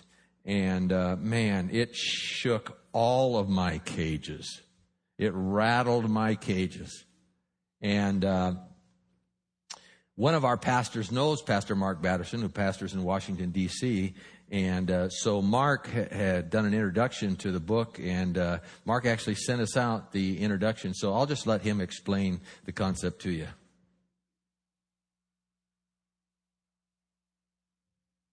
My name is Mark Batterson, author of Wild Goose Chase, and I want to say thanks for taking a couple of moments and letting me tell you about what Wild Goose Chase is all about. I'm actually in Celtic country at the ancient ruins of a church that stood here in the 7th century. It was about the 5th century that Christianity made its way into Britain and Scotland and Ireland. And the Celtic people had a very primal experience with God, a love of nature and a love of God's creation. And I think for those reasons, they had an interesting name for the Holy Spirit. They called him On God Gloss, or the Wild Goose. And when you first hear that name, it almost sounds a little sacrilegious at first earshot, but I love the connotations. A wild goose cannot be tracked or tamed. There's an air of mystery or a hint of unpredictability or an element of danger that surrounds a wild goose. And I think it really is a great description of what it means to live a spirit-led life. It feels like a wild goose chase. You're not going to know where you're going most of the time, and for many of us, that causes tremendous We're not going to know where we're going, and what? That's a good thing? Circumstantial uncertainty and anxiety, but here's the thing. Circumstantial uncertainty goes by another name, and we call it adventure. And I just wonder if our... I just wonder where in the Bible does it promise Christians will live a life of circumstantial uncertainty, a.k.a. adventure? Where is this great doctrine, the missing doctrine of spirit-led adventure? I'm just not seeing it in the Bible. Institutionalized version of Christianity hasn't clipped the wings of the wild goose, and if we aren't missing out... You know what? That's just ridiculous. Institutionalized Christianity has clipped the wings of the wild goose. That's if the wild goose is supposedly the Holy Spirit, then he's completely inept and powerless and impotent. Really? Yeah, I just don't think so. Notice the propaganda slogan there. Slap on. You know what? Basically, what that probably means is that you probably find the truth in like a good institutionalized church, like a confessional Lutheran church. Little plug there. what God originally intended. I know that in my own personal life, if you take the Holy Spirit out of my life spells boring. But if you add... Yeah, but your life doesn't spell biblical. That's the thing. Your life isn't one of the stories in the Bible now, is it, Mark? Add them into the equation of your life. All bets are off. You never know who you're going to meet, what you're going to do, where you're going to go. And that is the adventure of the Wild Goose Chase. And so... I just want to point something out here. We are 8 minutes into the sermon, and... So far, there's only been one very veiled reference to a passage of Scripture. Supposedly, Jesus wants you to have an abundant life, and that means that he doesn't want you to be caught in the cage of routine. Yeah, the problem is John 10 doesn't teach that at all, so it's an out-of-context, eisegeted passage. Again, where did this sermon go wrong? It went wrong from the word go. Why? Because it didn't begin in Scripture. This guy is not actually opening up the Scriptures and teaching us what the Scriptures say, what God has said in his word. Instead, he starts off in his own thing, and now we're off chasing gooses, and rather than actually understanding God's word and actually hearing from God. This is all done, by the way, in the name of God, too, because, Mark Batterson, said that the on God gloss thing, that the ancient Celtics, they talked about, the Holy Spirit as a wild goose. So that makes it biblical. No, it doesn't. It makes it stupid. I think as I sit here today, it symbolizes, what is this kind of institutionalized Christianity that can be pretty innocuous and it's safe, and it's predictable, and it's civilized. And what is this Christianity that's completely unpredictable, not biblical, non-doctrinal? I mean, this isn't even Christianity. This is just make up, choose your own adventure Christianity. Choose your own doctrine Christianity. Fill in the blank Christianity. I mean, y'all remember those, what were those things called? The... where you had to fill in the blanks where there's words, Mad Libs. They were called Mad Libs. It says fill in noun here, verb there, adjective here, adverb there. And, you basically just tell people, to give them random things. And then at the end of it, everyone laughs as you read the story with all these bizarre words that don't really fit it because it's so funny when you do that. This is Mad Lib Christianity. Just fill in the blank as to what you want to believe, teach, confess, preach, proclaim. Just make it up as you go along, and we'll call it, and to justify it, we'll say that, you're being Spirit-led when you do that. No, you're not. Because God the Holy Spirit is the one who inspired the Bible. You're not being Spirit-led when you're out freewheeling it and off-roading spiritually and making up your own Christian adventure. That's not following the Holy Spirit. You're chasing the wind. And it's not the Holy Spirit. You're off in some spiritual adventure, but you're not in Christianity at this point. Yet I think there's something deep down inside that longs for something that's more primal, that's more adventurous, that really is more in touch with who God is. And so... what's really sad is that I can actually picture Batterson in a kilt while listening to this. Wild Goose Chase is an invitation into the adventure of chasing the wild goose. And that's where God's got us right now. He said, you never know where you're going to go or who you're going to meet or what you're going to do. And part of you probably goes, ugh. But there's a deeper part of you that goes, wow, this is something primal. This is something... The appeal to the deeper part of me. By the way, Jesus said regarding our hearts, out of the heart comes all kinds of wicked sinfulness, adultery, lying, cheating, stealing. It's out of the heart it's the things that come out of our heart that make us unclean. So I'm not looking for anything deeper inside of me to somehow validate this wild goose chase, because the deeper thing that's inside of me that might validate the wild goose chase might actually just be my sinful nature going, yeah, I hate routine. I don't want to do the routine thing because, what happens in a routine? Well, in a routine, you serve your neighbor. You go to work. and you serve your neighbor in your vocation. What happens in your routine? Wives, you serve your husbands and your children. Husbands, you serve your wife and your neighbor. You see, in the routine is where the good works happen that God has called us to. Book of Acts-ish. This is something that my spirit longs for. So I'm inviting you on the adventure. Where is this adventure described again in the Bible? Ken? Just a little confused here because so far you've only given us one verse completely out of context. By the way, he's got another passage coming up from the book of Exodus that he's going to completely mangle. So stay tuned. If we follow the Holy Spirit, he's going to lead us to some thin places. That's another Celtic tradition, a term for a place where the supernatural and the natural collide. So you're making this claim that the Holy Spirit, the wild goose, is going to lead us to, quote, thin places. And your source for this little tidbit of spiritual information is the Celtic people? Not the Bible. Right. Okay, just want to point this out, that this isn't grounded in the Bible. That claim comes from outside of the Bible, because we all know how spiritual those Celts were.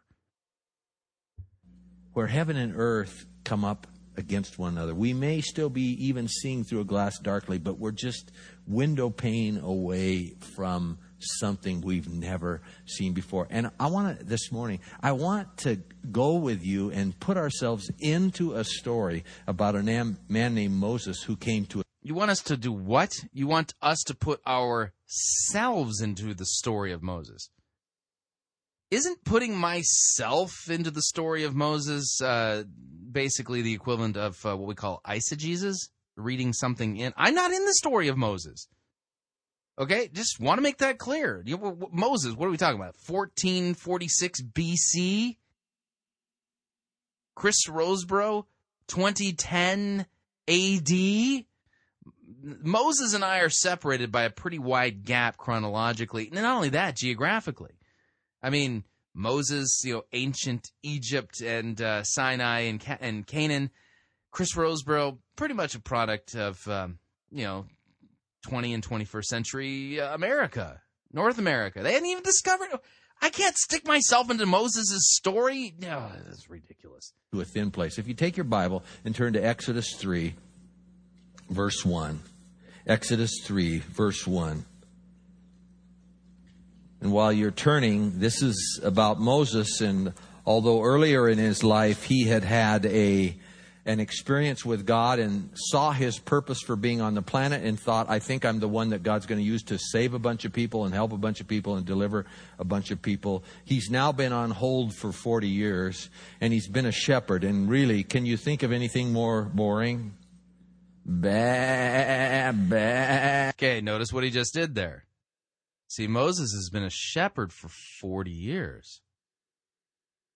So apparently Exodus chapter 3 is all about how God's going to free him from the cage of routine and take him on the spirit-led adventure of a lifetime.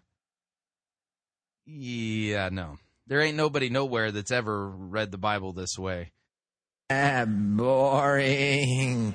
A one-word vocabulary. He's around thousands of entities that all have a one-word vocabulary.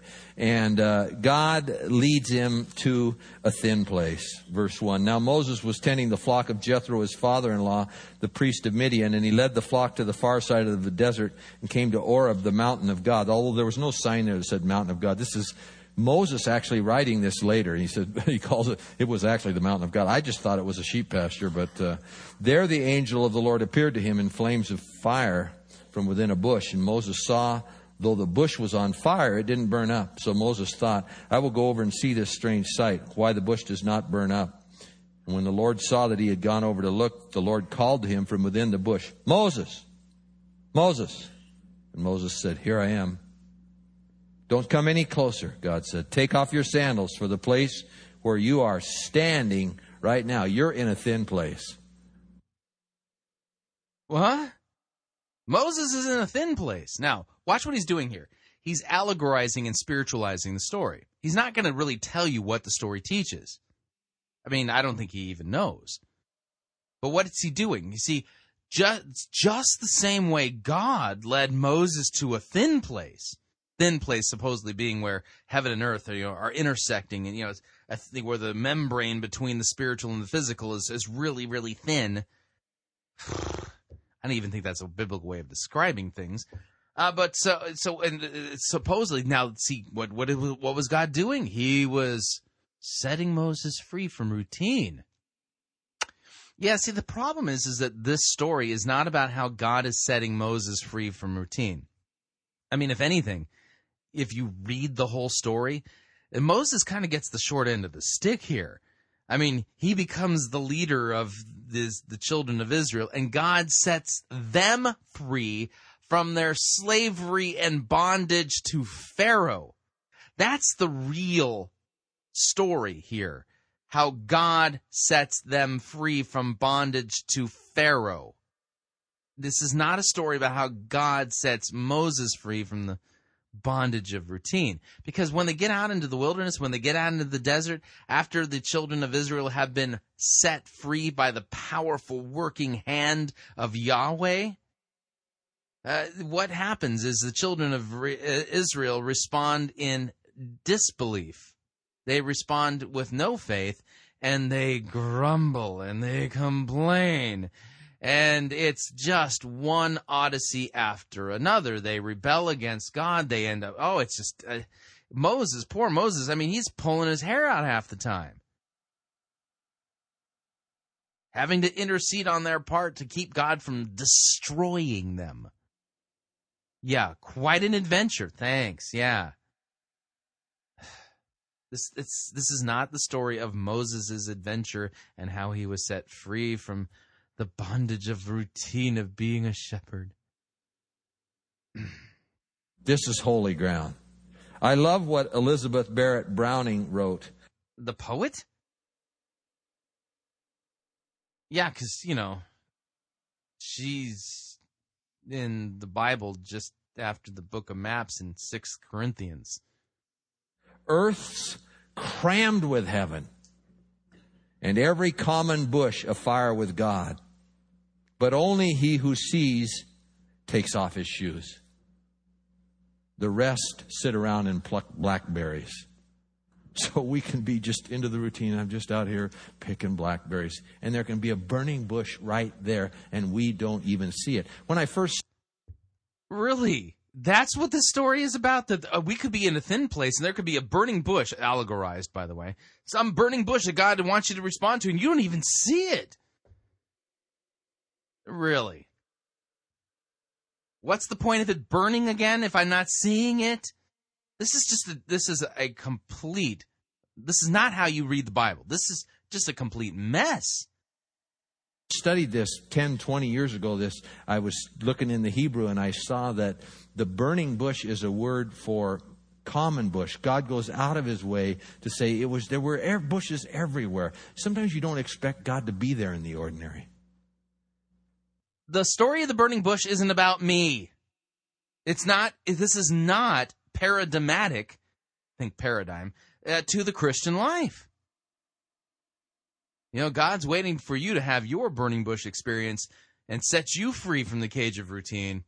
Yeah, because that's what it says in Exodus chapter 3, man. Dude, you just got to, read it with your spiritual lenses on your eyeballs, because if you try to read it, like the way the story reads, you'll kind of miss all of this stuff, because I'm interpreting it for you on a higher spiritual plane, allegorically, for sure.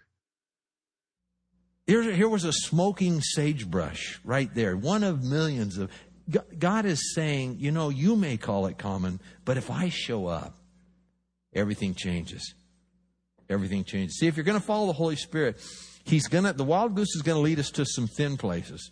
He's going to lead us to some new places. By the way, no passage of Scripture says that if you're going to chase the wild goose, he's going to lead you to thin places. Nowhere in the Bible does any such statement occur. It only occurs and is spiritualized, allegorized, completely ripped out of context, and misread on eisegeted text from Exodus 3. But it ain't there. We're going to learn to make spirit-led turns. It says Moses turned aside. If you know about geese, they can just turn on a dime. The wind is like that. It's unpredictable. It's spontaneous. And you have to go with the wind. In other words, I don't think Moses got up this day and had in his Outlook task, 8:30 a.m., burning bush. I think this was a bit of a surprise for him. Bit of spontaneity. And he had to turn aside because the Spirit turned aside. The other day, about a week ago, I was praying in my office at home on my knees, praying. And in the middle of my prayer, God spoke something that came from just like another direction. And he's getting direct revelation from God, supposedly. Which explains why he's not really teaching the Bible. He's getting information from other sources, but it's not the Holy Spirit that he's getting information from. And said, get up right now and go write a letter to such and such a person, just a little short note. And I went over and I did it, and then I showed it to Linda, and I said, do you agree with this? She said, yes, and she signed it, and we sent it. About 5 days later, I met that person in Redmond, not just came across that person, and she said, you and Linda sent that note at you will not believe God's timing, how it was the right time. That's the Holy Spirit. But you got to be willing to take a turn. You got to be willing to turn on your blinker when the Holy Spirit says to. You say, well, that's easy. No, not necessarily, because he's been following. Where in the Bible does it say I have to be willing to turn on the blinker when the Holy Spirit says take a turn? It doesn't. This is not Christian doctrine. This is not Christian preaching. This guy's just making stuff up. I'm glad that your letter, that you had this premonition to send a letter and that it helped somebody at just the right time, but that doesn't prove it's from the Holy Spirit at all. On the same path, the same routine with these sheep for 40 years. Some of his paths had probably become ruts, and so he turned aside. You got to be willing to do that. He turned away from his job. Some of us say, oh, this is a complete mangling of Exodus 3. Unbelievable. These days, I just wish I had a job. But he turned away. I mean, you got to wonder, did the sheep just keep going? Did he feel pressure to say, hey, listen, I got to stay with the sheep? There's always something that says, no, you don't have time for this when you come to the thin places. And you got to be willing to turn. Where does it say that in the Bible again? You think about the word routine. Here comes some biblical language work. Not really.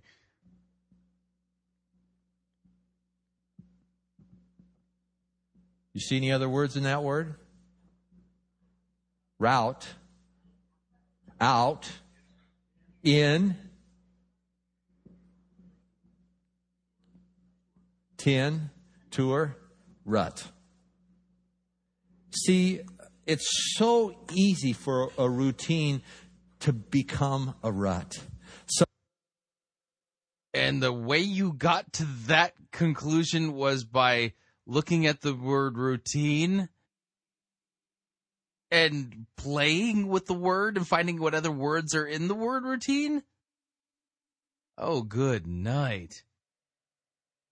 Someone said a rut is just a grave with both ends kicked out. And where does it say that in the Bible? Again. Because, you can be a Christian and actually be enslaved to another person. What does the Apostle Paul say? Slaves, obey your masters as you would the Lord. Boy, I bet you those slaves had some pretty rotten, ruddy routines, don't you think? How come God didn't send them to a thin place with a burning bush to set them free from the routine of being in the rut of being a slave? Instead, it tells them to obey their masters as they would the Lord. See, this theology doesn't even make any sense because it's not biblical theology. This guy is not teaching the Bible. It's so easy for a rut to become a grave. I looked up the definition of routine. I was kind of surprised to see the definition of routine. A repetition of words or sounds without attending to the signification. You don't get the significance. It sounds without significance. Bah, bah. I mean, we live in a cacophony of sounds. We got our TV going. We got our radio going. We got our iPods going. We've got, you know, it's just, there's sound everywhere. And every miracle Jesus did was a miracle, but it was also a sign. And Jesus said, you saw the miracle, but you missed the sign. Turn here. Slow down. Speed up. Put in gear. We can have the sounds without the sign. We can go to church and sing the songs. We can do the stuff. We can have all the stuff going on. But when we lose that sensitivity that says, get up from praying, yes, go do my assignment. Kneel down. Turn left. Turn right. This is nothing but pure, unadulterated subjectivity.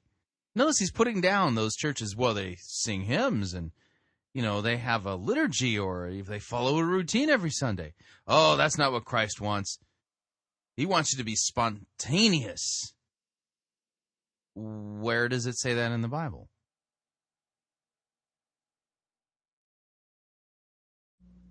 We hear the sounds, but we miss the sign. So how do you get out? How do you and I get out of this rut of routine? Well, let me get... Oh, yeah, please. Set me free. Calgon, take me away. I'll give you a couple ways that I see in this story. The first way, and it's going to take change. Say that word.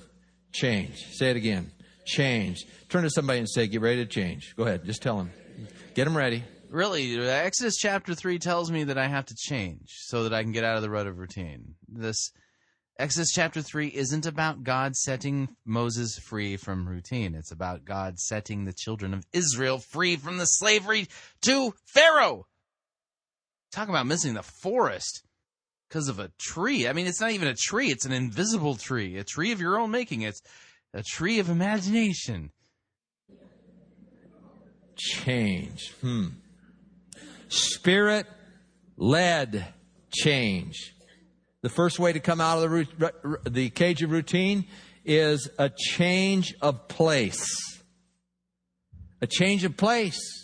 I don't know if you've ever thought about this, but so many times we become petrified in our position. Oh, no!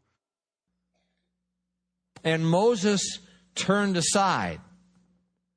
He changed his latitude, and God changed his attitude. Oh, that's ridiculous. That is just... Seriously, what on earth?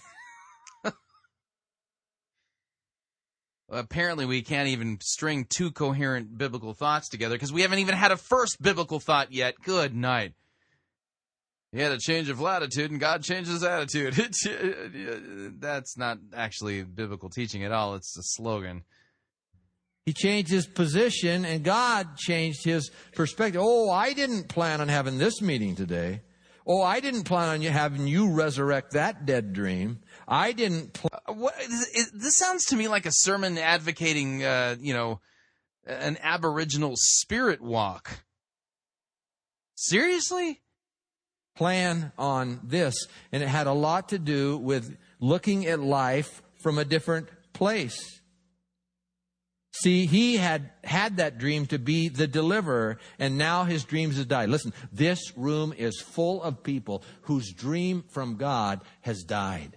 Oh, no. What is these people's preoccupation with us having personal dreams and visions? Good night. and you are settling for survival. And if you will follow the wild goose, you will refuse to settle to survive. You will thrive. Here's the worst part about this. People after attending this church and hearing this sermon thought that they actually were learning the Word of God. But it'll be scary. It'll be as different and mysterious as a resurrection. And just throw in a resurrection. See, when you say the word resurrection, oh, that proves this is a biblical sermon. No, it's not. He just used the word resurrection to kind of make it the sermon look biblical-ish. And God resurrects that dead dream because he turned aside on a dime and followed the Holy Spirit. A change of place. See, a different place gives you a different viewpoint. Maybe if you were in a different place, you'd see the super in the natural. Are you serious? If you're in a different place, you can see the super in the natural. This is just gobbledygook. Perhaps if you and I were in a different place, we'd see the extra in the ordinary. What? I mean, are these amen lines? Oh, if we could just get to a different place, we could see the super in the natural. We can see the extra in the ordinary. Can't wait to hear the next one. The fire in the bush. Yeah, I know it. I'm sorry. Yes, I don't know what he was thinking. Don't downplay this thing. I'll tell you, position is big. Being willing to change your point of perspective.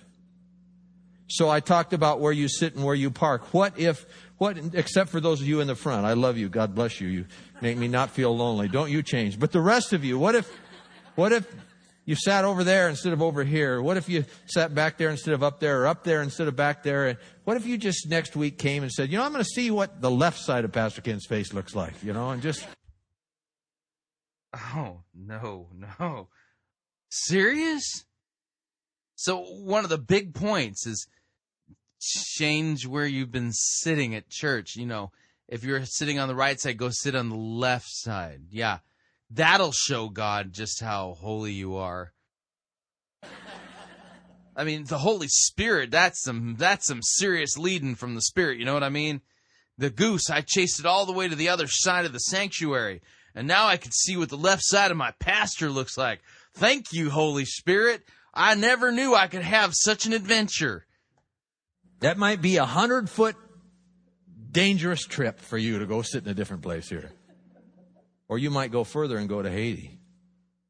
When we send a team down to take the money that God put on our heart to give to those people, make sure those people get the help. I tell you, people go on a mission trip and it changes their lives. You can't come back to this little bubble called America that's burst recently, by the way, so we are looking at things with a little more. But you can't come back and not be changed. You just go, oh, my God, there's a world in need of Christ. I can't live in that little... Yeah, there's a whole world in need of Christ, including the people in your congregation. Why aren't you preaching about him and actually telling us what the Bible really says instead of making up this wild goose chase stuff? Wild goose poop. Materialistic bubble anymore.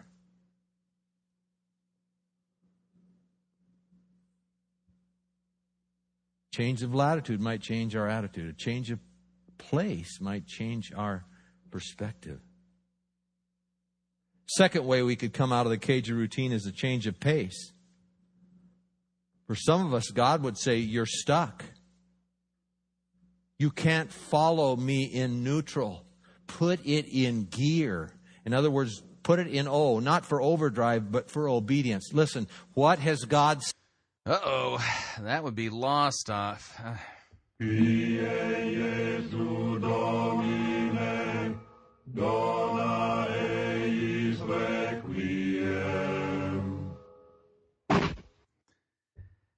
La said to you that you haven't done. Don't expect him to say anything else till you do what he already said to do. What about you, Pastor? Let me back that up so you can hear this in context. I want you to hear what he's saying. I would say you're stuck. You can't follow me in neutral. Put it in gear. In other words, put it in O, not for overdrive, but for obedience. Listen, what has God said to you that you haven't done? Don't expect him to say anything else till you do what he already said to do. Why doesn't this apply to you then, Pastor? And you're sitting there going, really? What is it that he's not doing? Well, he's disobeying God.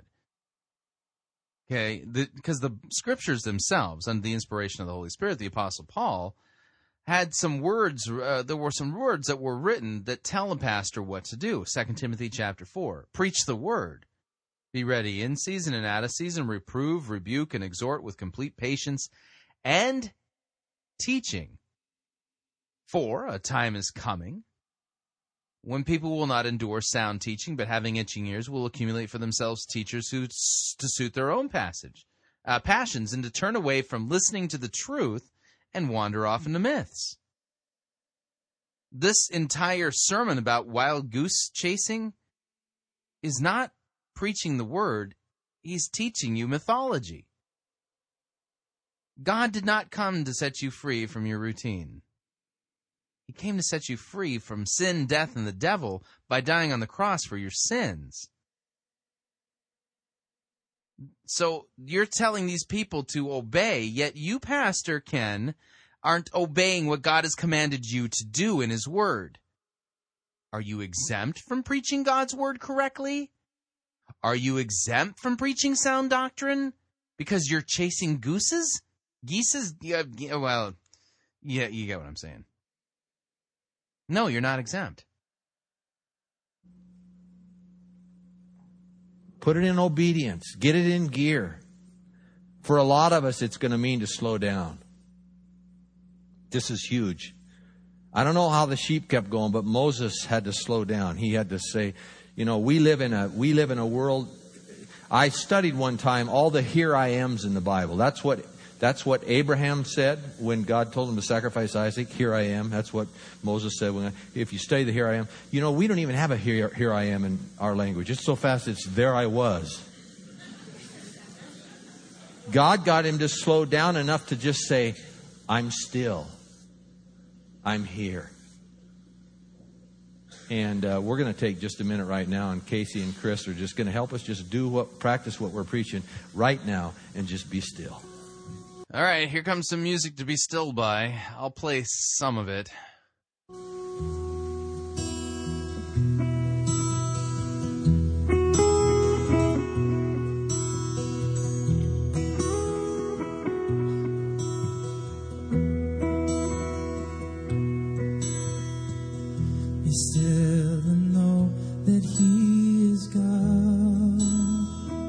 I'm having a hard time being still. I feeling an itch. It must be a rash coming upon me.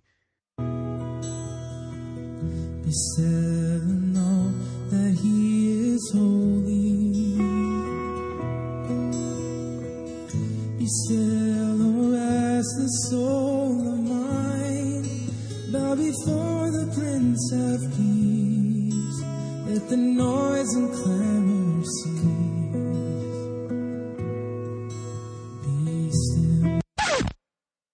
All right, I'm done being still. Okay, fast forwarding here. Father, I remember the moment 32 years ago when I was in a service like this, and you said, I'm here to collect, and you brought back to me a vow I'd made 20 years earlier. God, I pray that we'd follow the Holy Spirit these days and let him take us to thin places. If you want to follow the Holy Spirit, open your Bible and read it. The Holy Spirit inspired all of those words. If you want to hear from God, start reading the Bible out loud.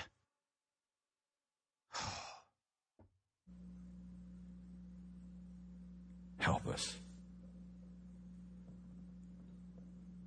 You know, I learned to follow those little impulses even between different services, and I haven't said this in any other service. Oh, you're so holy. I'm so glad you learned how to follow those little impulses. Wow. Can I be like you?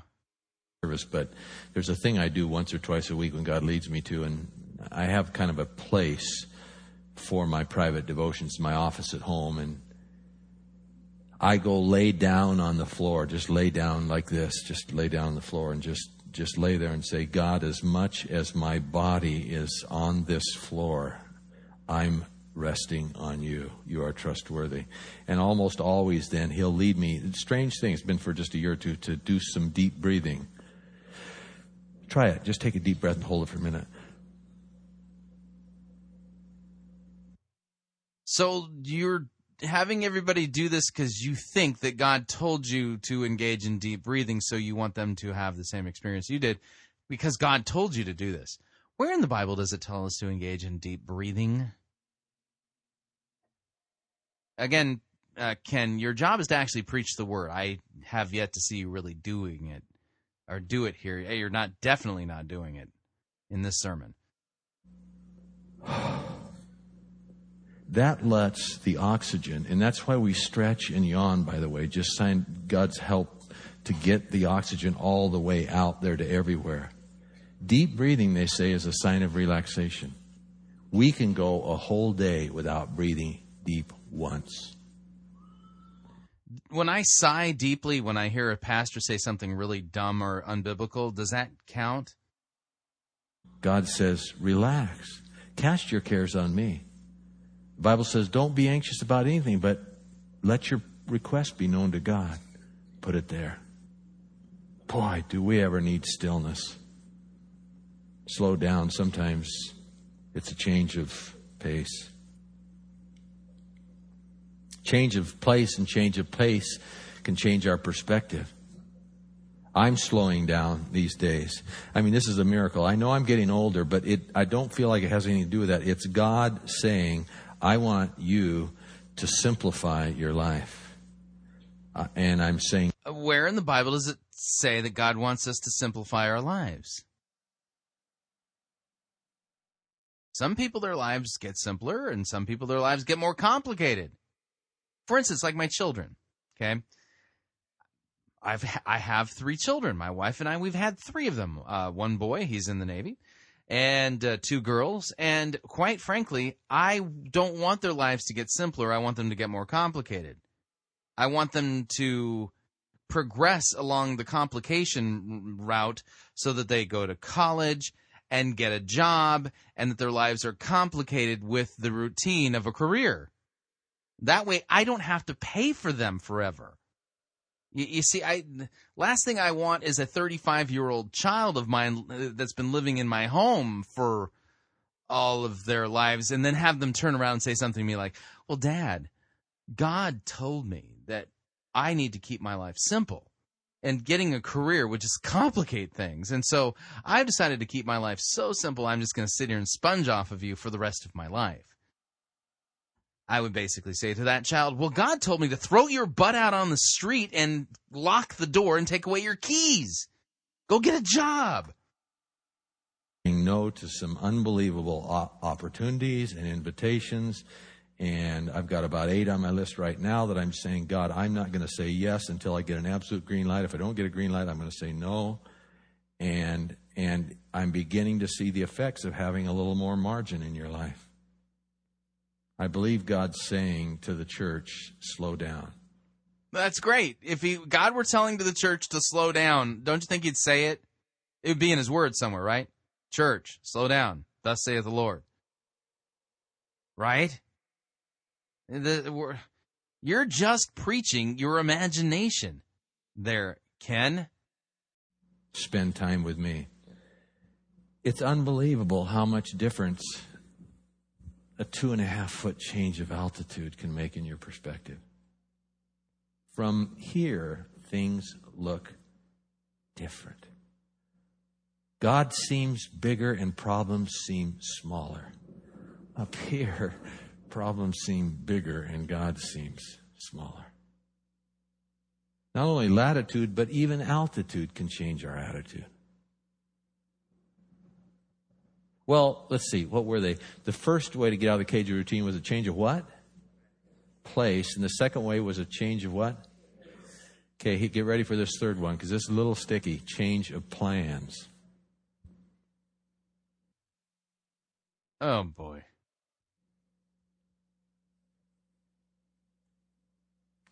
You know, planning, as we said, isn't intrinsically wrong. Proverbs 16:9 says, we can make our plans, but the Lord determines our steps. But there is such a thing as over-planning.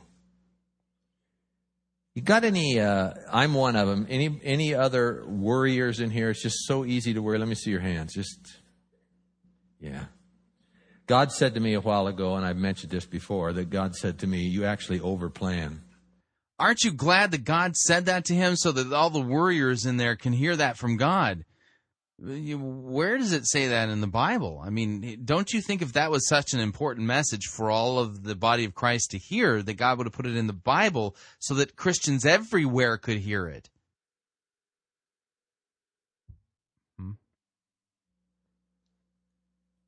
And your planning goes beyond being wisdom-based and becomes fear-based.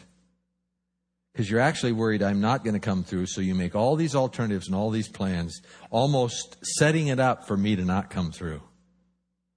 And I have a word that's shown up in my journal quite a bit in the last 2 years. It's planic, P-L-A-N-I-C. It's a combination of plan and panic. And God said to me, when the lion roars, don't run. Jesus said, there'll be times you'll be taken before magistrates, and don't plan all your words. Okay, did you catch that? I want you to watch what he just did. Okay, I'm going to back this up just a little bit, and here's what you're listening for. You ready? Apparently, the direct revelation he's getting from God is on par with the words of Christ recorded for us in the Scripture. He quotes them side by side. Listen carefully. Almost setting it up for me to not come through. And I have a word that's shown up in my journal quite a bit in the last 2 years. It's planic, P-L-A-N-I-C. It's a combination of plan and panic. And God said to me, when the lion roars, don't run. Okay, that's the first instance. So God says to him, when the lion roars, don't run. Now watch. Side by side with this direct revelation from God is an actual passage of Scripture from Jesus. Jesus said, there'll be times you'll be taken before magistrates, and don't plan all your words. The Holy Spirit will give you the words when you get there. So apparently the folks there at, let's see, what's the name of this? Westside Church in Bend, Oregon, they have a living prophet whose word is on par with the revealed word of God. He quotes direct revelation that he gets from God side by side with actual passages from the Bible. Yeah, if you attend a church and your pastor's pulling this kind of stuff, leave quickly. Leave very quickly. God could cause the roof to come down in his judgment and wrath on that place. Well, spontaneity is a big part of discipleship. But you got... Really? Where in the Bible does it say that again? Spontaneity. Nothing's coming to mind anywhere in the New Testament. You've got to leave room for the burning bush. You got to have an eye for the burning bush. I can plan out, I said this recently, I can have 16 hours of back-to-back stuff lined out at the start of the day. And the Holy Spirit just says, wow, you grieve me. There's no room for me to work there. Oh, you want me to work in your meetings and your stuff. You want me to bless what you're doing, but the key to this is doing what I'm blessing. Oh, there's Blackaby. Oh, yeah, the thing that's beating at in the heart of all the seeker-driven guys. Wow, this is bad. Follow me. Someone wrote me an email about a month ago and said, you know, I was so caught up and actually so worried about discerning God's will that I actually kind of froze myself. Oh, I don't want to do the wrong thing, so I wasn't doing anything. And she said, I was having a deep personal time with the Lord one day recently, and he said, you just love me. You seek me. You spend time with me. You pursue me, and you will automatically follow my direction for your life. We can be wrestling so much about discerning his will, worrying so much about doing the right thing, that we forget that God wants to get you where he wants you to go more than you want to get where he wants you to go. Just stay in sync with the Holy Spirit and you'll get where God wants you to go. What are some of the ruts we get stuck in? Worship. Isaiah 29:13. These people say they are mine. They honor me with their lips, but their hearts are far from me, and their worship of me is nothing but man-made rules learned by rote. Rote and rut are pretty close. The Bible says sing a new song. No, they're not. How long has it been since you sang a new song in the car, in the shower? Just a new song to God that came out of your heart and just sang it to Him. God is shaking us these days about, you know, we plan the services. Oh, cross out services and put gatherings, because God's saying, yeah, even services is a word that's got plasticated, church services. No, this is just a gathering of a couple thousand different people that all have something going on. If you're a seeker, you're not there yet. Still, the Holy Spirit's working in your life. If you're a Christ follower and you really don't want to go any deeper and you're stuck where you are, still God's working in your life. If you're passionate for Christ, I mean, this is like all together on a weekend, 2,000 or 3,000 people that have their own thing going on with God, and we bring it all together. It's a gathering. But God's been working with us and saying, yes, plan things, but you be careful.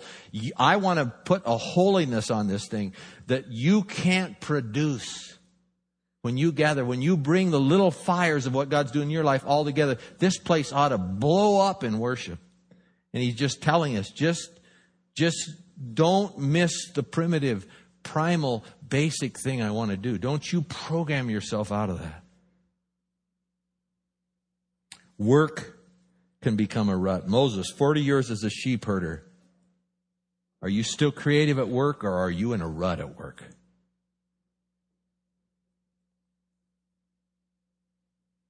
Bible reading become a rut. For 9 years now, I've been reading Ready, Set, Go.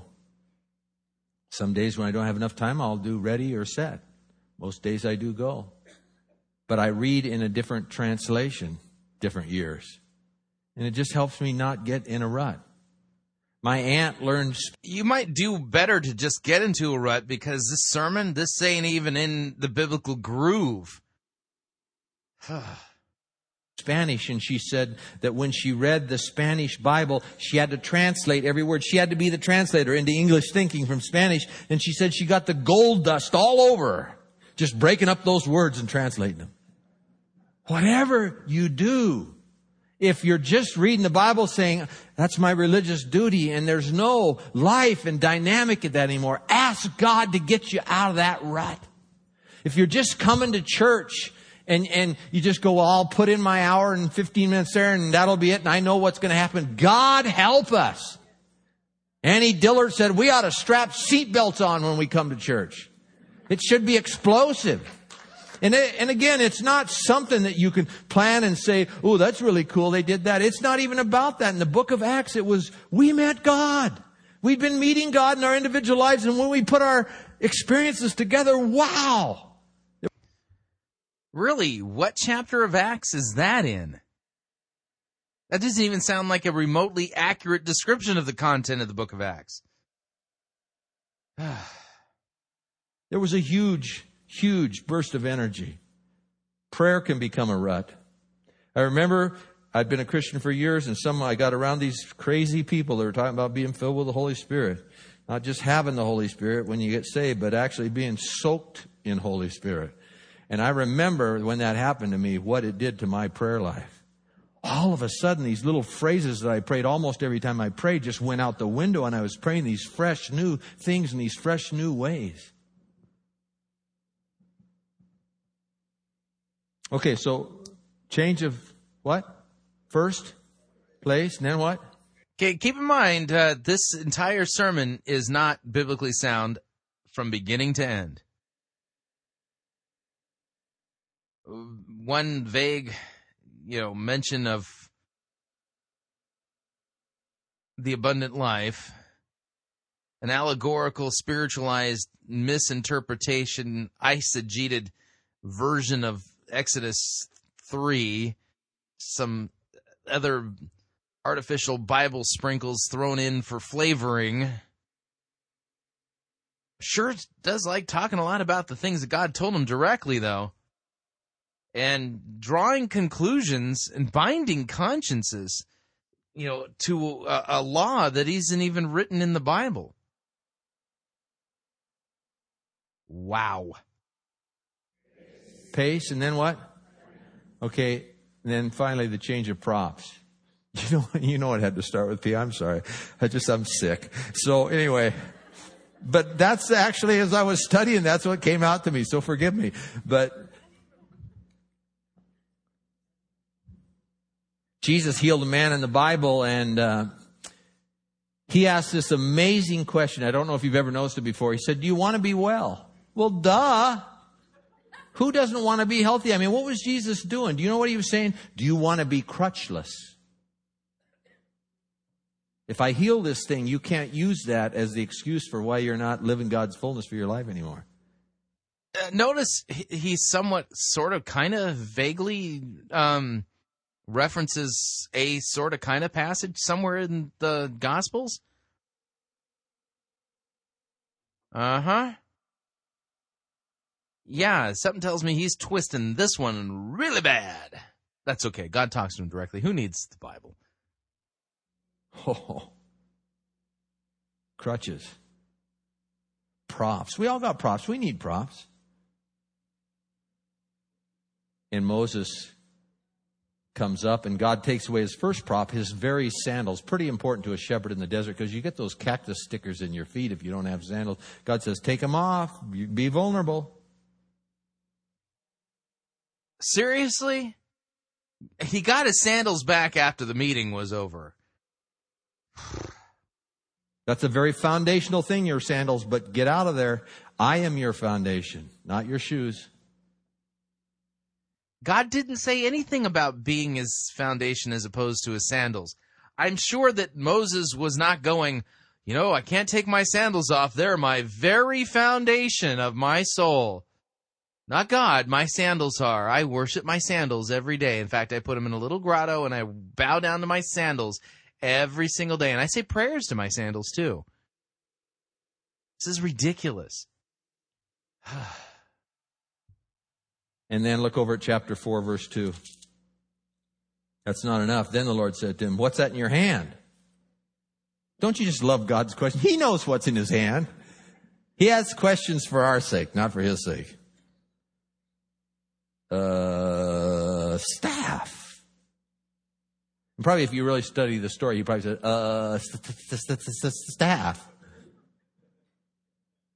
And the Lord said, throw it on the ground. And he threw it on the ground, and it became a snake, and he ran from it. Can you picture it? Moses, ah! Then the Lord said to him, reach out your hand and take it by the tail. Ooh, risky. God wants to make us dangerous.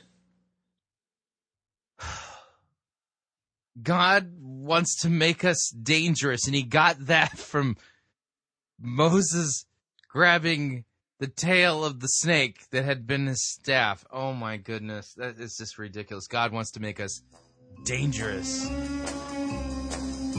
I'm feeling dangerous. Chasing the wild goose with a Beretta 9mm. Although I prefer to have a 45 in my hand. 9mm, it might take a couple of rounds to take a goose out. But I'm feeling dangerous. You see, it's right there in Exodus chapter 3. You see, God said, what's that in your hand? A staff.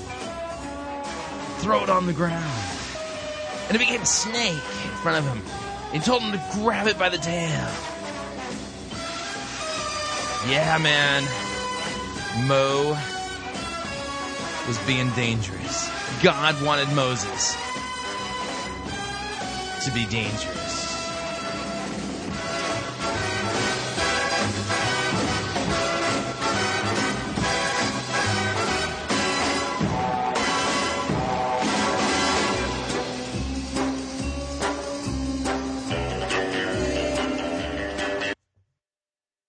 This is ridiculous. I don't know how anybody can read this, listen to this, and take this guy seriously. What has happened to the pastors who are preaching God's word? So Moses reached out and took hold of the snake, and it turned back into a staff in his hand. A miracle. A lot of people want a miracle, but they don't want to grab a snake, poison snake by the tail.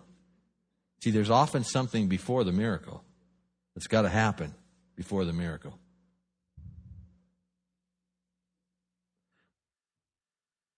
Huh? I can't even diagram that sentence. What? What's his staff? Well, for a shepherd, your staff, man, that's your safety. That's your security. That's your identity. I am a shepherd. You know, that's your ability. They used the crook to catch sheep that were caught and stuff. I mean, there's a lot of things about that staff. That's not just the staff. That's the same thing. What's your staff? What's my staff? This is not...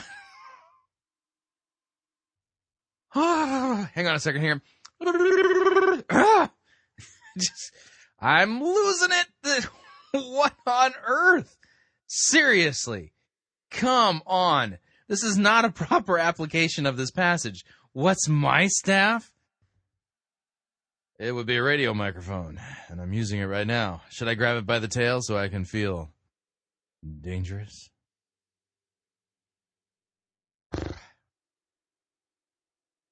What's the last staff God asked you to lay down? God hasn't asked me to lay down any staffs. This is just complete gobbledygook. This is nonsense. Could it be a position? Oh, I don't know who I am if I'm not in that position. That's just, my identity is all wrapped up in them. What if God says, step out of that? Could it be possessions?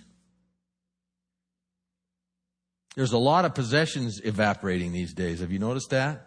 My balance sheet's a lot leaner than it was. Did you read the article about Bend being the worst place in the nation for what's happened to housing values?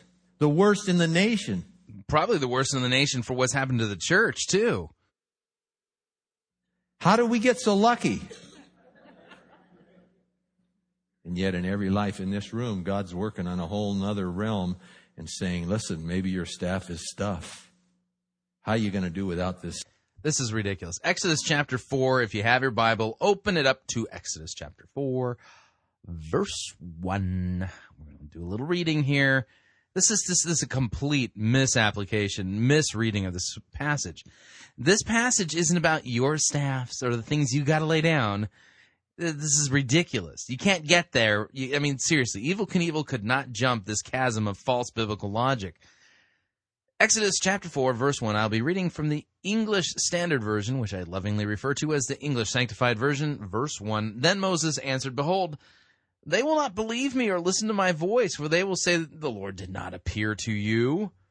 For the Lord said to him, what is that in your hand? He said, it's a staff. And he said, throw it on the ground. So he threw it on the ground, and it became a serpent, and Moses ran from it. But the Lord, Yahweh, said to Moses, put out your hand and catch it by the tail. This has nothing about making Moses dangerous. So he put out his hand and caught it, and it became a staff in his hand. And here's what God said, so that they may believe that the Lord, the God of their fathers, the God of Abraham, the God of Isaac, and the God of Jacob has appeared to you. Oh, so the reason God had Moses throw his staff on the ground was because he was giving him a miracle that he could do again. And the purpose of the miracle was to validate Moses' claim that he had met with and talked with God. The miracle was to validate the message. Oh, I see. Right, exactly. It has nothing to do with any staff that you need to lay down. This is just complete poppycock. And again, the Lord said to him, get this, put your hand inside your cloak. And he put his hand inside his cloak, and when he took it out, behold, his hand was leprous like snow. If he's going to be consistent, which hand do you have to put into your cloak? Huh? Yeah, you see, he had to lay down his staff. Now, what about putting your hand into a cloak? Which of your hands do you need to put inside a cloak so that God can make it leprous?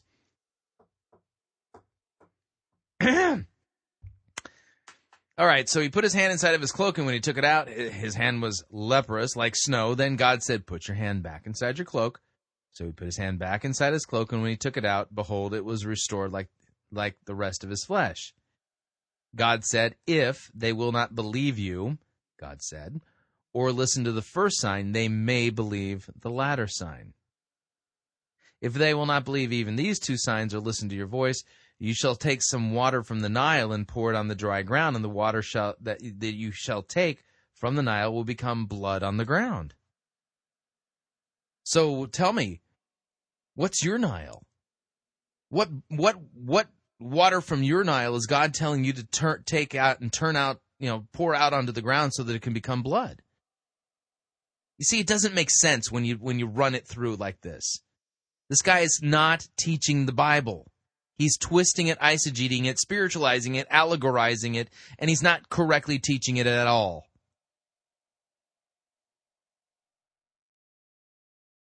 The purpose of the staff turning to the snake, the hand turning leprous, and the water being turned into blood was to validate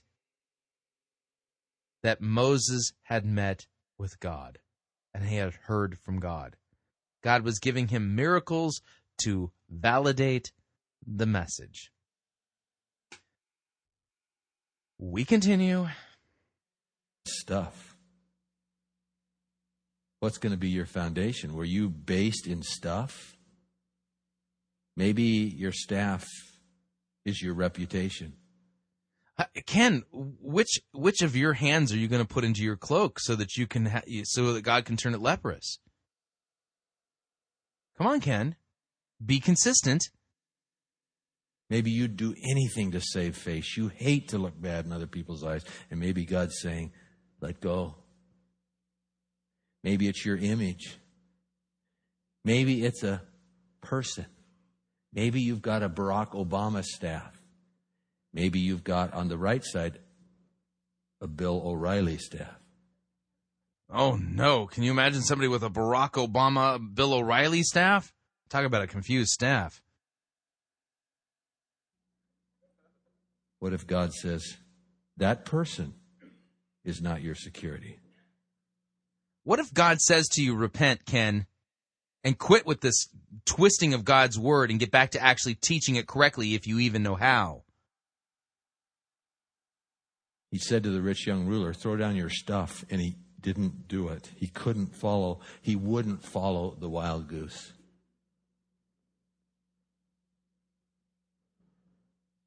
And if he hadn't thrown down his staff, he would have missed the first miracle. Are you stuck in a rut routine?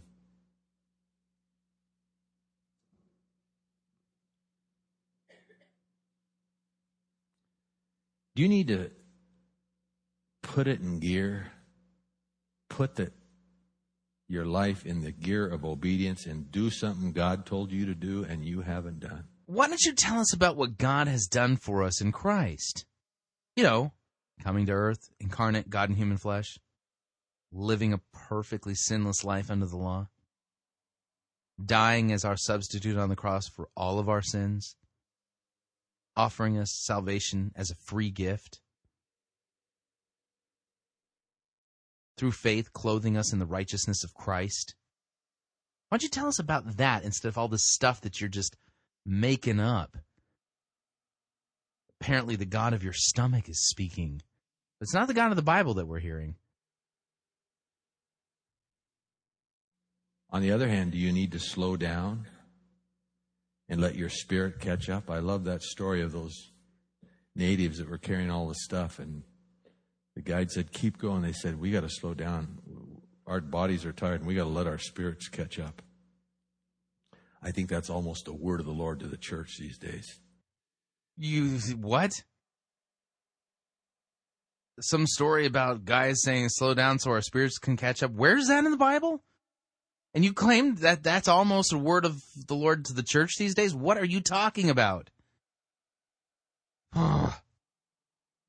Slow down. Let your spirit catch up. Have even spiritual practices become predictable?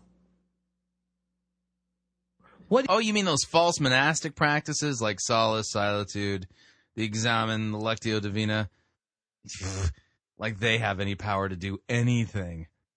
What do you need to lay down and let go of in order to follow the wild goose? Well, to follow the real biblical Holy Spirit, I would recommend that people in your church lay you down and not follow you. Instead, go find a pastor who's going to correctly teach him what God's word says. Just a recommendation. I love what Batterson says in the book. You can stay in the cage and have everything and one day find out it's nothing. Or you can get out of the cage and follow the wild goose. Oh, yeah, because, you know, Batterson's book is like on par with the Bible. You were created to be part of something bigger and more important than you. And you are just one wild goose chase away from what God destined for you. Let's pray. Would you bow your heads with me? Oh, thank you. We're done. Wow. So did you see how he completely mangled God's word? That was not biblical teaching at all. You didn't hear the voice of the true biblical Holy Spirit because you didn't hear the truth. Light and darkness don't exist together. True Christian doctrine is not taught through lying about God's word and telling you stuff that it doesn't actually say. Binding your conscience to things that God's word never intended your conscience to be bound to.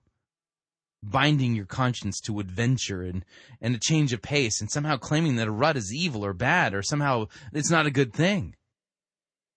God's word says nothing of the sort. Nowhere has God said such a thing.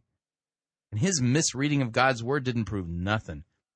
It may have proved that he doesn't know how to handle God's word at all. It does show that the guy is highly subjective, claims to be spirit-led, but he's not led by this same spirit that inspired the text of the Bible to be written. Otherwise, he wouldn't be contradicting what God's word teaches from his pulpit, would he? Food for thought. The biblical gospel is the good news that Christ died for your sins. The biblical story is about what God has done to rescue you. And take a look at the story of Moses. It's a shadow and a type of what Christ has done for us. We, like the children of Israel, were born in slavery. Born in slavery to sin, death, and the devil. Just like they were in slavery to Pharaoh. Just like they couldn't set themselves free, we can't set ourselves free. So God had to send somebody to deliver them, and deliver them by a powerful hand and mighty works of God.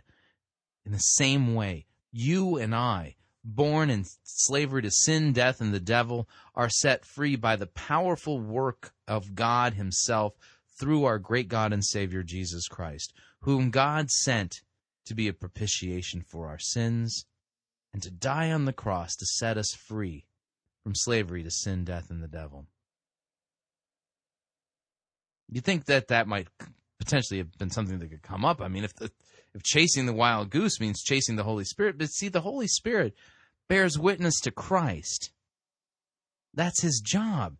You know, let me pull up a passage real quick here. In John chapter 16, starting at verse 7, Jesus talking about the Holy Spirit. He says this. He's talking about his soon departure and that he's going to send the Holy Spirit. Listen, nevertheless, I tell you the truth. It is to your advantage that I go away. For if I do not go away, the Helper will not come to you. But if I go, I will send him to you. And when he comes, he will convict the world concerning sin and righteousness and judgment, concerning sin because they do not believe in me. Concerning righteousness, because I go to the Father, and you will see me no longer. Concerning judgment, because the ruler of this world is judged. Jesus talking about when he sends the Holy Spirit. How do you know when the Holy Spirit's working? Not because someone's talking about having a wild goose chase or getting out of a rut. You know the Holy Spirit is working when people are being convicted of their sins, being convicted of their unbelief, and being called to repentance and the forgiveness of sins in Jesus' name. The Holy Spirit points us to Christ. The Holy Spirit, the biblical Holy Spirit, third person of the Holy Trinity, doesn't point us to himself and say, come follow me on a great adventure. The biblical Holy Spirit points us to Jesus Christ, and he convicts us of our sin, our wretchedness, and our need for a Savior, and points us to Jesus Christ and him crucified for our sins, for the forgiveness of our sins. Not for an adventure, but for salvation, for forgiveness, mercy, and love from God. You heard a lot of talk about chasing the wild goose, the so-called Holy Spirit, in this sermon. But the biblical Holy Spirit is different than the Holy Spirit that this guy was referring to. As different as light is from darkness, as truth is from error. He wasn't pointing you to the biblical Holy Spirit, because the biblical Holy Spirit doesn't point us to adventure. He points us to Christ. Something to consider. All right, need to remind you all, Fighting for the Faith is listener-supported radio. That means that we depend upon your financial partnering with us so that we can continue to bring this important radio outreach to you as well as to the world. You can partner with us financially by visiting our website, fightingforthefaith.com. And when you get there, click on one of our two friendly yellow buttons. We have one that says Join Our Crew. We have another one that says Donate. And when you join our crew, it's $6.95 a month. And when you join, you get access to our Pirate Cove. Again, it's hardly anything at all to join. And once we get to 1,000 listeners, then we've met our goal of, first and foremost, meeting our monthly, our need monthly. And then after that, we'll talk about that when we burn that bridge. But anyway, and of course, if you'd like to fill in the blank as to how much you would like to contribute to our cause, you can do so by clicking the donate button or making your gift payable to Fighting for the Faith and sending it to Post Office Box 508, Fishers, Indiana, zip code 46038. So what'd you think? I'd love to get your feedback. You can email me if you like. My email address is talkback@fightingforthefaith.com. Or you can ask to be my friend on Facebook. It's facebook.com/Pirate Christian. Or you can follow me on Twitter. My name there, Pirate Christian. Until tomorrow, may God richly bless you in the grace and the mercy won by Jesus Christ and his vicarious death on the cross for all of your sins. Amen.